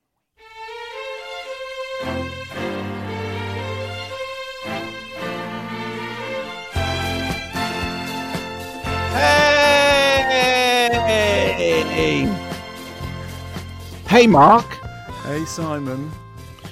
So how are things uh, going there? All cooped up with the uh, the fam lambs. It's going pretty well here, actually. I can tell you, absolutely normal with everyone getting along really, really well. In fact, just yesterday, the good lady ceramicist here indoors shouted up the stairs, "Do you ever get a shooting pain across your body? You know, like someone's got a voodoo doll of you and they're stabbing it with pins." No, I shouted back, and there was a pause. How about now? came the reply. That is funny. Very good. All right, lots of good films to watch in separate rooms this week, including Elephant Man, The Railway Children, 50th Anniversary, Trainspotting, and Shallow Grave. Oh, what a relief. S. Waitman Murray. Oh, Shallow Grave. I watched it with my older brothers when I was 10. Highly inappropriate and terrifying. Uh, I love it. Les says, sit down for tea at 5 pm, watch the railway children, send the little ones to bed, followed by the elephant man, send the larger ones to bed, then get the drinks out and watch Shallow Grave. Jolly good night in. Wayne says, of course, Trainspotting, one of the finest adaptations of a book ever committed to screen. Vital, visceral, cinema. Richard of Hollins got to be one of Danny Boyle's double bills here, trainspotting in Shallow Grave, possibly with the Elephant Man as a palate cleansing sorbet in between. Um, uh, and Keith English has to be the Elephant Man, such a soft, gentle, and inclusive film from the master of the obscure David Lynch. I believe it shows what influence a good producer like John Sanger can do with a runaway mind, uh, with help from Messrs. Hopkins and Hurt. DVDs of the week. Take it away, Mark. Okay, so of the new ones, I'm going to go for Color Out of Space, which uh, nobody's m- mentioned. Richard Stanley, Nick Cage, H.P. Lovecraft. What could possibly go wrong? Uh, the Elephant Man 40th anniversary is an. I mean, I think it is one of the most moving films of the 20th century. Indeed, I believe I'm quoted on the sleeve as having said that. Uh, David Lynch's masterpiece. What an incredible performance by John Hurt. I had the great pleasure of introducing a screening of that in the Isle of Man with John Hurt, and that it is just such a brilliantly moving film. Also, Railway Children 50th anniversary. We talked about the amazing Mr. Blunden just a couple of weeks ago, and once again, from you know, from great minds come great art. And I think Railway Children is a brilliant film. But the one I am going to flag up, which nobody has uh, picked up on, is a, a reissue of Velvet Goldmine, um, the Todd Haynes film, which is really overlooked. And at some point, we should do Todd Haynes in our Director of the Week feature because that is a. I mean, if you're interested in Bowie and Iggy and glam and all that stuff, it is a fictional alternative version of that history, and I think it's really great. Okay, so uh, they're the DVDs uh, uh, of the week. We are going to have a Tom Hanks moment before we finish. We're going to have a Tom Hanks moment every single show uh, while this current situation continues. Um, but there is some. Uh, there's another movie that's out. I think you want to mention, Mark. Yeah, I'll do a quick streaming one. This is Nona If They Soak Me, I'll Burn Them, which is the third feature from Chilean filmmaker Camila Jose Donoso, who made the documentary Casa Roshell, which was about a a um a transformist club where men go. It's the quote was to watch, to cruise, to learn how to dress in drag. And that was an interesting documentary. That was that that is also available on Mubi in their Discovery section, as is the new film Nona If They Soak Me, I'll Burn Them, which is a very strange, I have to say, rather uneasy blend of drama and what looks like kind of you know factual recreation. It stars the director's own grandmother, um, Josefina Ramirez, who seems to be playing a character close to life, although one really hopes not. She's this somewhat cantankerous figure who we first meet making a Molotov cocktail that she then uses to torch a car. We see her in conversation with her uh, on screen daughter about living under the Pinochet regime, setting fire to tyres for fun to just make the authorities turn up and see what they would do. She's difficult, she's abrasive, she's kind of interesting but tough company. She moves away from Santiago because of the, the burning of the car. She moves to a new to uh, Pichilemu, which is uh, where she has a house, which is like a seaside town surrounded by other houses. Seems okay, but then the other houses start to burn down. Is she responsible? Is she a pyromaniac? there's a certain kind of um, similarity here, sort of coincidental link between this and Fires Will Come, which I reviewed the other week, again, about somebody returning to a community where they had been thought of as the person who was responsible for burning down a mountain. And this air of suspicion is on them. They are very different films. This is a much harder film to get on with. I mean, certainly the central character was surrounded by fire. There is one scene in which she's having an operation, they're having a cataract. She's actually smoking a fag whilst doing it. Like Whalebone Box, this uses you know different formats. It's got you know digicam. It's got scratchy eight mil footage. I mean, so scratchy that I wonder whether it had been artificially scratched. It is formally adventurous. The problem for me was that I, I lacked an emotional connection with it. It was the kind of film that for me had that phrase, you know, festival favorite that you admire from afar, but you don't really embrace. So, although I think it's an interesting project, it's much more interesting than it is enjoyable. I found it quite hard work. And for me, it didn't engage me emotionally. It's called um, Nona. If they soak me, I'll burn them, and it's available on Mubi, as indeed is uh, is, is, is the previous uh, documentary. So before we go, uh, we promised you a Tom Hanks moment because we just thought it was an appropriate way to finish the program, which we'll do every week while this craziness carries on. And we were going to play something from Castaway, but a lot of you will have heard about Adam Schlesinger uh, from Fountains of Wayne uh, dying in the in the last uh, day, age fifty two, uh, and he died from uh, he was having treatment for COVID nineteen, and Tom Hanks was messaging on social media saying there would be no Playtone, which is of course his company, without Adam Schlesinger and his That Thing You Do song, which Mark will talk about more about in a moment. He was a wonder. We lost him to COVID 19. Terribly sad today. Signed Tom Hanks. So, and we're going to play out with with some of that song uh, and it was a great hit. I remember talking about this when it when we were at Radio One, Mark. It's a really brilliant hit because um, when, when Tom Hanks said he was a wonder, he spelled it O N E, you know, like Oneida. Yes. Because that's the name of the band are the Wonders, and the whole point about them is that they are a one-hit wonder. And the film wouldn't have worked if they didn't have a track that sounded like it could be a one-hit wonder. And they threw the net quite wide, asking people to, you know, to come up with a track that sounded like the perfect one-hit wonder and that's what they got. I mean, that thing you do, the tune is you you just it's immediately catchy. It's brilliant. It's short. It's bouncy, and it does sound like a genuinely classic one-hit wonder. It is great. This has been a Something Else production for BBC Radio 5 Live. We'll play out with That Thing You Do. See you next week.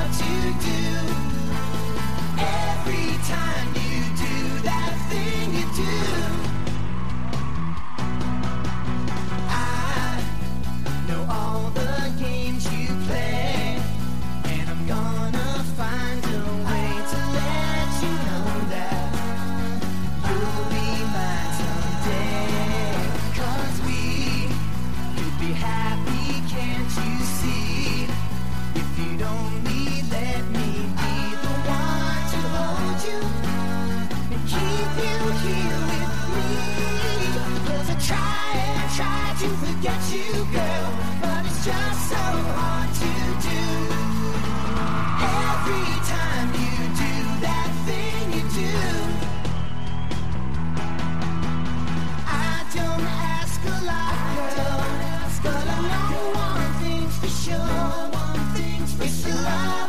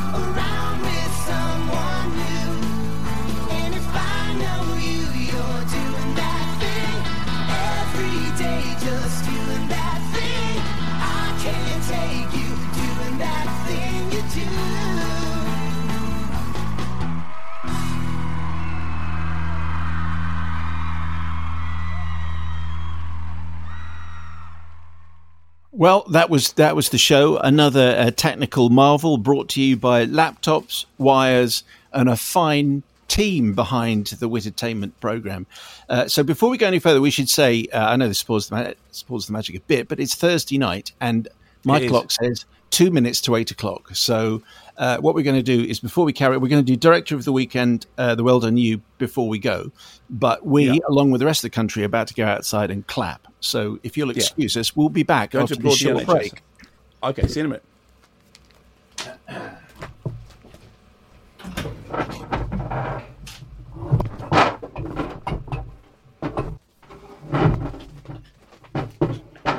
The sound of man returning to cupboard. Hello. How was that hello, for you? Hello, hello. It was great. That was very good. Hang on one second. Let me just. We were banging going and on? clattering, and the good ceramicist, her outdoors, was banging a saucepan lid with a wooden spoon. Yeah, the, yeah, the good lady uh, professor, her outdoors, was also doing exactly the same thing. But you know the most brilliant thing, you know that expression, um, "Do what you want, just don't frighten the horses." Yes. What about the donkey Yeah. and the hedge? Yeah, well, the the horses were. There was in the middle of that. There was a stampede of horses across the New Forest. Obviously, they haven't heard about the um, the NHS applaud. No, it was marvelous. That was great. I think it's it's a it's a, it's a wonderful thing. and it's a, it's it's going to be every Thursday night. By the way, can I just? Um, I'm just. Can we can we add on- can, can we can we add our personal thanks? Can we say uh, uh, in a sort of thank you, thank you, thank you, thank you, thank you to everybody who is doing everything to hold everything together, and to everyone who's working in all the hospitals, and to everyone who's working in all the services, and the you know the post and the and the supermarkets and the, the delivery you know, every- drivers and yeah, ev- everyone who is doing something other than, than what the rest of us are doing, which is staying at home and staying indoors. Thank you for keeping everything running. Uh, and yeah, oh, and our contribution is staying inside. That's the first time I've been out the house in three days. How was it? It was it was great, and I remember to shut the gate, and the dog didn't escape. Just just one thing before we mo- move on, just because I think Yes. it, I mean it may well be that by the time people have heard this, everyone knows this. But according to Dan Goldberg, who's a, who's an American writer, Yeah. he says the hardest hit neighborhood in the hardest hit city in the hardest sorry i just lost lost the screen. So i'll start again. The hardest hit neighborhood in the hardest hit Yeah. city in the hardest hit country is is in queens and it's called corona. And dan says if you wrote that in a novel the publisher and the editor would take it out. Would yeah they would. They'd say no that's far too on the nose. is, that is absolutely amazing. Anyway, and it was interesting to it was very interesting to speak to uh, John Turturro being in Brooklyn, where they have it uh, they have it really bad as well. Anyway, we were about to do uh, another director of the week. So uh, it was Kathryn Bigelow as our director of the week because it's a new feature while we're uh, while we're running uh, in this sort of uh, unusual time. So. Take it away. I've got loads and loads of people who want to talk about Kathryn Bigelow, but you're the man. Take it away. Okay, so sort of brief history of Kathryn Bigelow. Kathryn Bigelow is mo- famously the first and indeed only woman to have won the Oscar for Best Director. She won for Hurt Locker, which then went on to uh, win Best Film, beating off you know huge, great big uh, blockbusters. Because Hurt Locker was a sort of fairly low budget movie that then had uh, extraordinary critical success. And it is firstly appalling that this is the situation that there is in the whole history of the Oscars. Kathryn Bigelow is still alone in having won Best Director. That tells you something about the Oscars. It also tells you something about Kathryn Bigelow. She has a place in my heart because she made a, a, vampire movie called Near Dark, which um, the good lady Professor her indoors and me, it was the first film that we ever saw together. I considered it to be a date. She didn't, and um, but that's that's as What? you know, by the by. What, what did, well, what did it- she think she was going on? she went to see the film because she she was interested in the film and and I had said to her, "Do you want to come and see this movie?" She went, "Yeah," and what she meant was, "Yeah, I do want to go and see that movie." And then and then that was then that was then the end of that. And uh, but uh, it, but it it remains the film that we first saw together, so it has a particular place in my heart for that reason.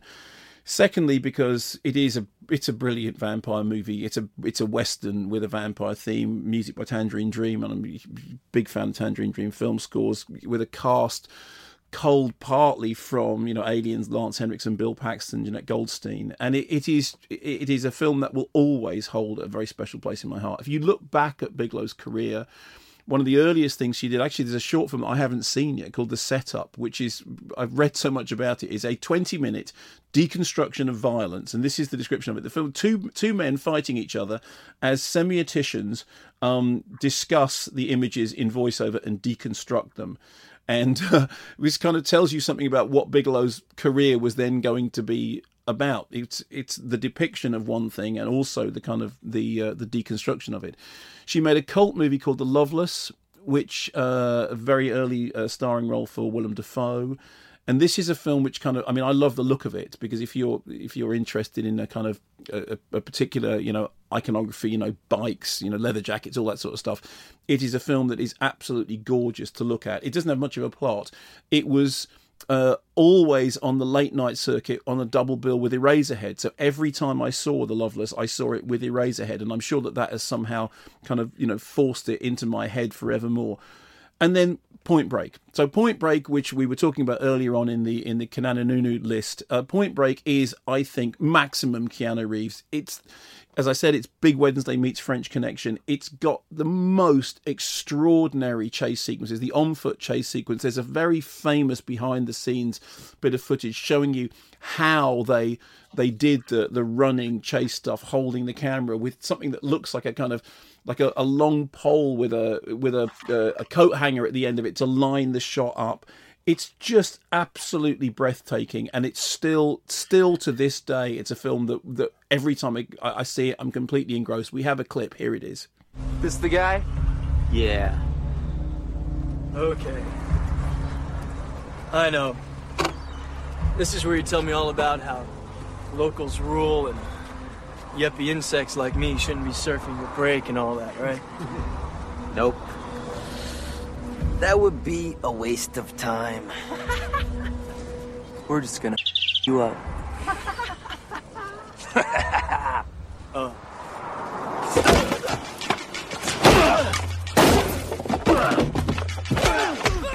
So there we are, violence and the deconstruction of violence. I don't care wh- where anyone puts Point Break in a chart. It should be if you're doing Kinanu Nunu, it is up there with Speed as just pretty much flawless. Back to Kathryn Bigelow. Her career has uh, had a certain amount of controversy. She's somebody who never uh, shies away from a fight. When she made Strange Days, which played at the London Film Festival, this was a kind of very controversial film about what was then an early version of virtual reality. You put this thing on your head and you get the experiences and thoughts of other people. When it played at the um, at the London Film Festival, there was a lot of uh, consternation about it. It ended up being cut by the BBFC by 13 seconds due to um, a sequence of sexual assault, which is seen from the point of view of the attacker. I remember at the time interviewing Kathryn Bigelow for the for the BBC about the film and saying that this I, the sequence made me feel physically sick, and she said yes, and that is the intention of the filmmaker. So she was very clear about what she was doing. She was very clear about why she was doing it. She then made, uh, later on made Zero Dark Thirty. You and I, I think, uh, both spoke to her around the time of Zero Dark Thirty. Again, this was a film which caused a lot of controversy. It was accused wrongly, I think, of being a film that was pro torture. There was an, uh, a famous uh, open letter by Naomi Wolf which likened Bigelow to Leni Riefenstahl. She actually said, like Riefenstahl, you are a great Oh. artist, but you will now be remembered forever as torture's handmaid. I know, what a, what a ridiculous, it, it is a foolish thing to say, isn't it? Yes. Yeah. Uh, no, Well, utterly I feel pathetic. exact- you know, you, I feel that just doesn't get any sense of the balance of the, uh, of that film. Yeah, and also it, I, I think it completely misreads the film because I remember watching the film, and the whole point is the information that they do get through, in inverted commas, harsh tactics turns out to be completely useless. Anyway, here's a clip from the much misunderstood Zero Dark Thirty. We've located an individual we believe, based on detainee reporting, is bin Laden's courier. He's living in a house in Abbottabad, Pakistan, and we assess that one of the other occupants of the house is UBL. Excuse me. Uh, so UBL, you got you got an intel source on the ground? No. No. Okay, so how do you know it's Bin Laden? Because the truth is, we've been on this op before. It was 07, and it wasn't Bin Laden, and we lost a couple of guys. Totally understand. By locating the courier, we've located bin Laden. It's really the intel. That's it. Quite frankly, I didn't even want to use you guys. With your dip and your Velcro and all your gear, I wanted to drop a bomb. But people didn't believe in this lead enough to drop a bomb. So there we go, a clip from uh, what I think is the misunderstood Zero Dark Thirty. It was a film that was, you know, people had really, really heated arguments about it, and I think it's important because, as I said before, Bigelow is somebody who never shied away from a fight. She makes the films that she wants to make, and of course, more recently than that, Detroit. Which I thought was great, and this, in a way, is the kind of the great overlooked movie. Detroit was uh, touted as an awards contender, but really didn't get the attention it deserved. It is um, a really kind of vivid recreation of five days of rioting that took place in the summer of 1967. A really shocking incident. Again, the subject of torture rears its head, this time in a, in a context that leaves no room whatsoever for misinterpretation. Brilliant performances by Will Poulter and John Boyega, you know, both of whom seem completely at home in the American environment of that film, and both of whom uh, Kathryn Bigelow gets the very best out of. I think she's a brilliant director. Uh, she has made films that are great works of entertainment. She's made works, films that are great works of provocation. She has a really important place in history not least because the Oscars still need to do some catching up. Um, but I think that, uh, there are very few of her films that aren't worth watching. Kathryn Bigelow is our director of the week some of your correspondence on Kathryn Bigelow. And just to repeat, you know, there are glitches on this podcast more than normal. And that is because of the fact that Mark's in the cupboard and I'm in my spare room. Sweda on Twitter, Hurt Locker bears a revisit as a forerunner to American Sniper. It shone a spotlight on the crushing stress suffered by frontline troops fighting a guerrilla war in the enemy's backyard. Laurie Hunt says, I think it would be genuinely something to discuss the fact that if a script, so I don't know what the word is, that if a script doesn't align with the US Department of Defense's demands, they won't support it with cheaply rented military equipment. I'm pretty sure that this is the case with Hurt Locker. The lack of support really affects the look and style of the film and it feels different to other war films. Uh, Anthony Reed says Zero Dark 30 is her best film by far, followed by Detroit, which is massively underrated. Matt Miller says, remember seeing Near It Dark is. at the Glasgow Film Festival and being blown away, having never been disappointed with any of her work since. She arguably does oppressive atmosphere and tension better than anyone else. Adam Grossman says, I think Zero Dark 30 is one of the great underappreciated movies of the last 20 years. Controversial, yes, but how could it not be? I'm not sure I breathed during the final section with the raid on the compound. Wonderful, wonderful filmmaking. Uh, and Andy Stilp says the sniper scene in Hurt Locker is every bit the equal of Sicario's no motion car chase or any other modern moment of sheer tension. It's a modern and morose version of Butch and Sundance. Your comments on Kathryn Bigelow. So thank you for those. Who are we going to do next week? Fantastic. Uh, well, I haven't thought of it yet. Um, should we do Spike Lee? We did get a request. We could do Spike Lee. We did get a request for Alfred Hitchcock. I would quite like to hear you talk about Alfred Hitchcock. Fine. Okay, let's do Hitchcock. Let's do Hitchcock Or- next or week, Spike. and then Okay. Spike. Well, okay. In that case, let's do Spike Lee next week, and then do Hitchcock the week after that, so people can get because we're going to get so much mail about both of those. This is production on the Lee air. and This is production on the wing. That's what that's what this is. So uh, uh, bef- before before we're This is done, production just on a wing wo- and a prayer is what it is. Yeah, yeah, wing and a prayer. And we also have a massive delay. The longer this program goes on, the longer the delay between my bedroom and your cupboard. So just give us our well done you, which is the red balloon. So we're just trying to come up with the idea for um, uh, a U certificate movie that you can watch with, uh, obviously, with with all the family, and also where and how you can see it. So take it away. Yeah, so um, the Red Balloon is is a short film. It's about half an hour long.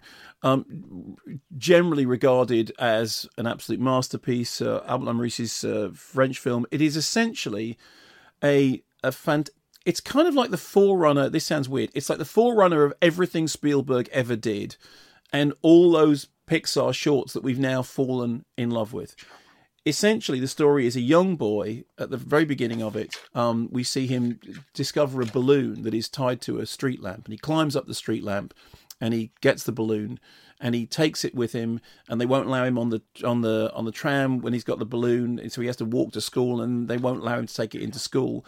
But when he lets the balloon go the balloon starts to follow him and the story is then these really breathtakingly simple and beautifully done adventures of the boy and the balloon. He gets chased um, around town by these other youngsters who are trying to get the balloon off him. There's a moment when a red balloon meets the blue balloon, and it has one of the most brilliant, uplifting, transcendent finales. It's kind of a, like a kind of modern, a classic of modern cinema.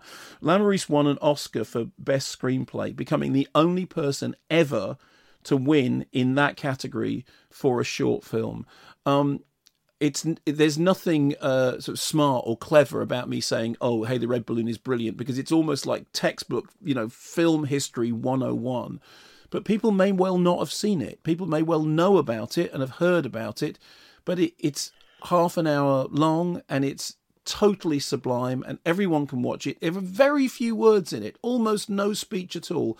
It works like um, like a silent film with music, and it is so uplifting and so just so you know perfectly formed uh, and and it's I, it's it's available on several streaming services you won't have a difficulty finding it but it is really worth checking out Uh, Matt Smith, but not that one. This is a, such a wonderful, magical film. Charlotte says, We love this film. My son first watched it when he was four. took him on a real emotional journey. Rob Foster, brilliant, brilliant little movie. It used to mesmerize me every time it was shown when I was young. And Charlotte Mitchell says, I love this film. I was first shown it in my French GCSE class. What a great teacher that was. Red Balloon is the well done you. And that's it. And we're done. And Mark, you can come out of your cupboard and go and get a beer. I gotta, yeah, I'm going to pour myself a large whiskey. Actually, how about you? Uh, there's a there's a, a rather nice bottle of wine in the fridge, and I'm heading there now. Are you having a friend for dinner? Um, no, Which film No, is that? not- not in- that's uh, uh, that's Silence of the Lambs. It is. I'm having a friend for dinner.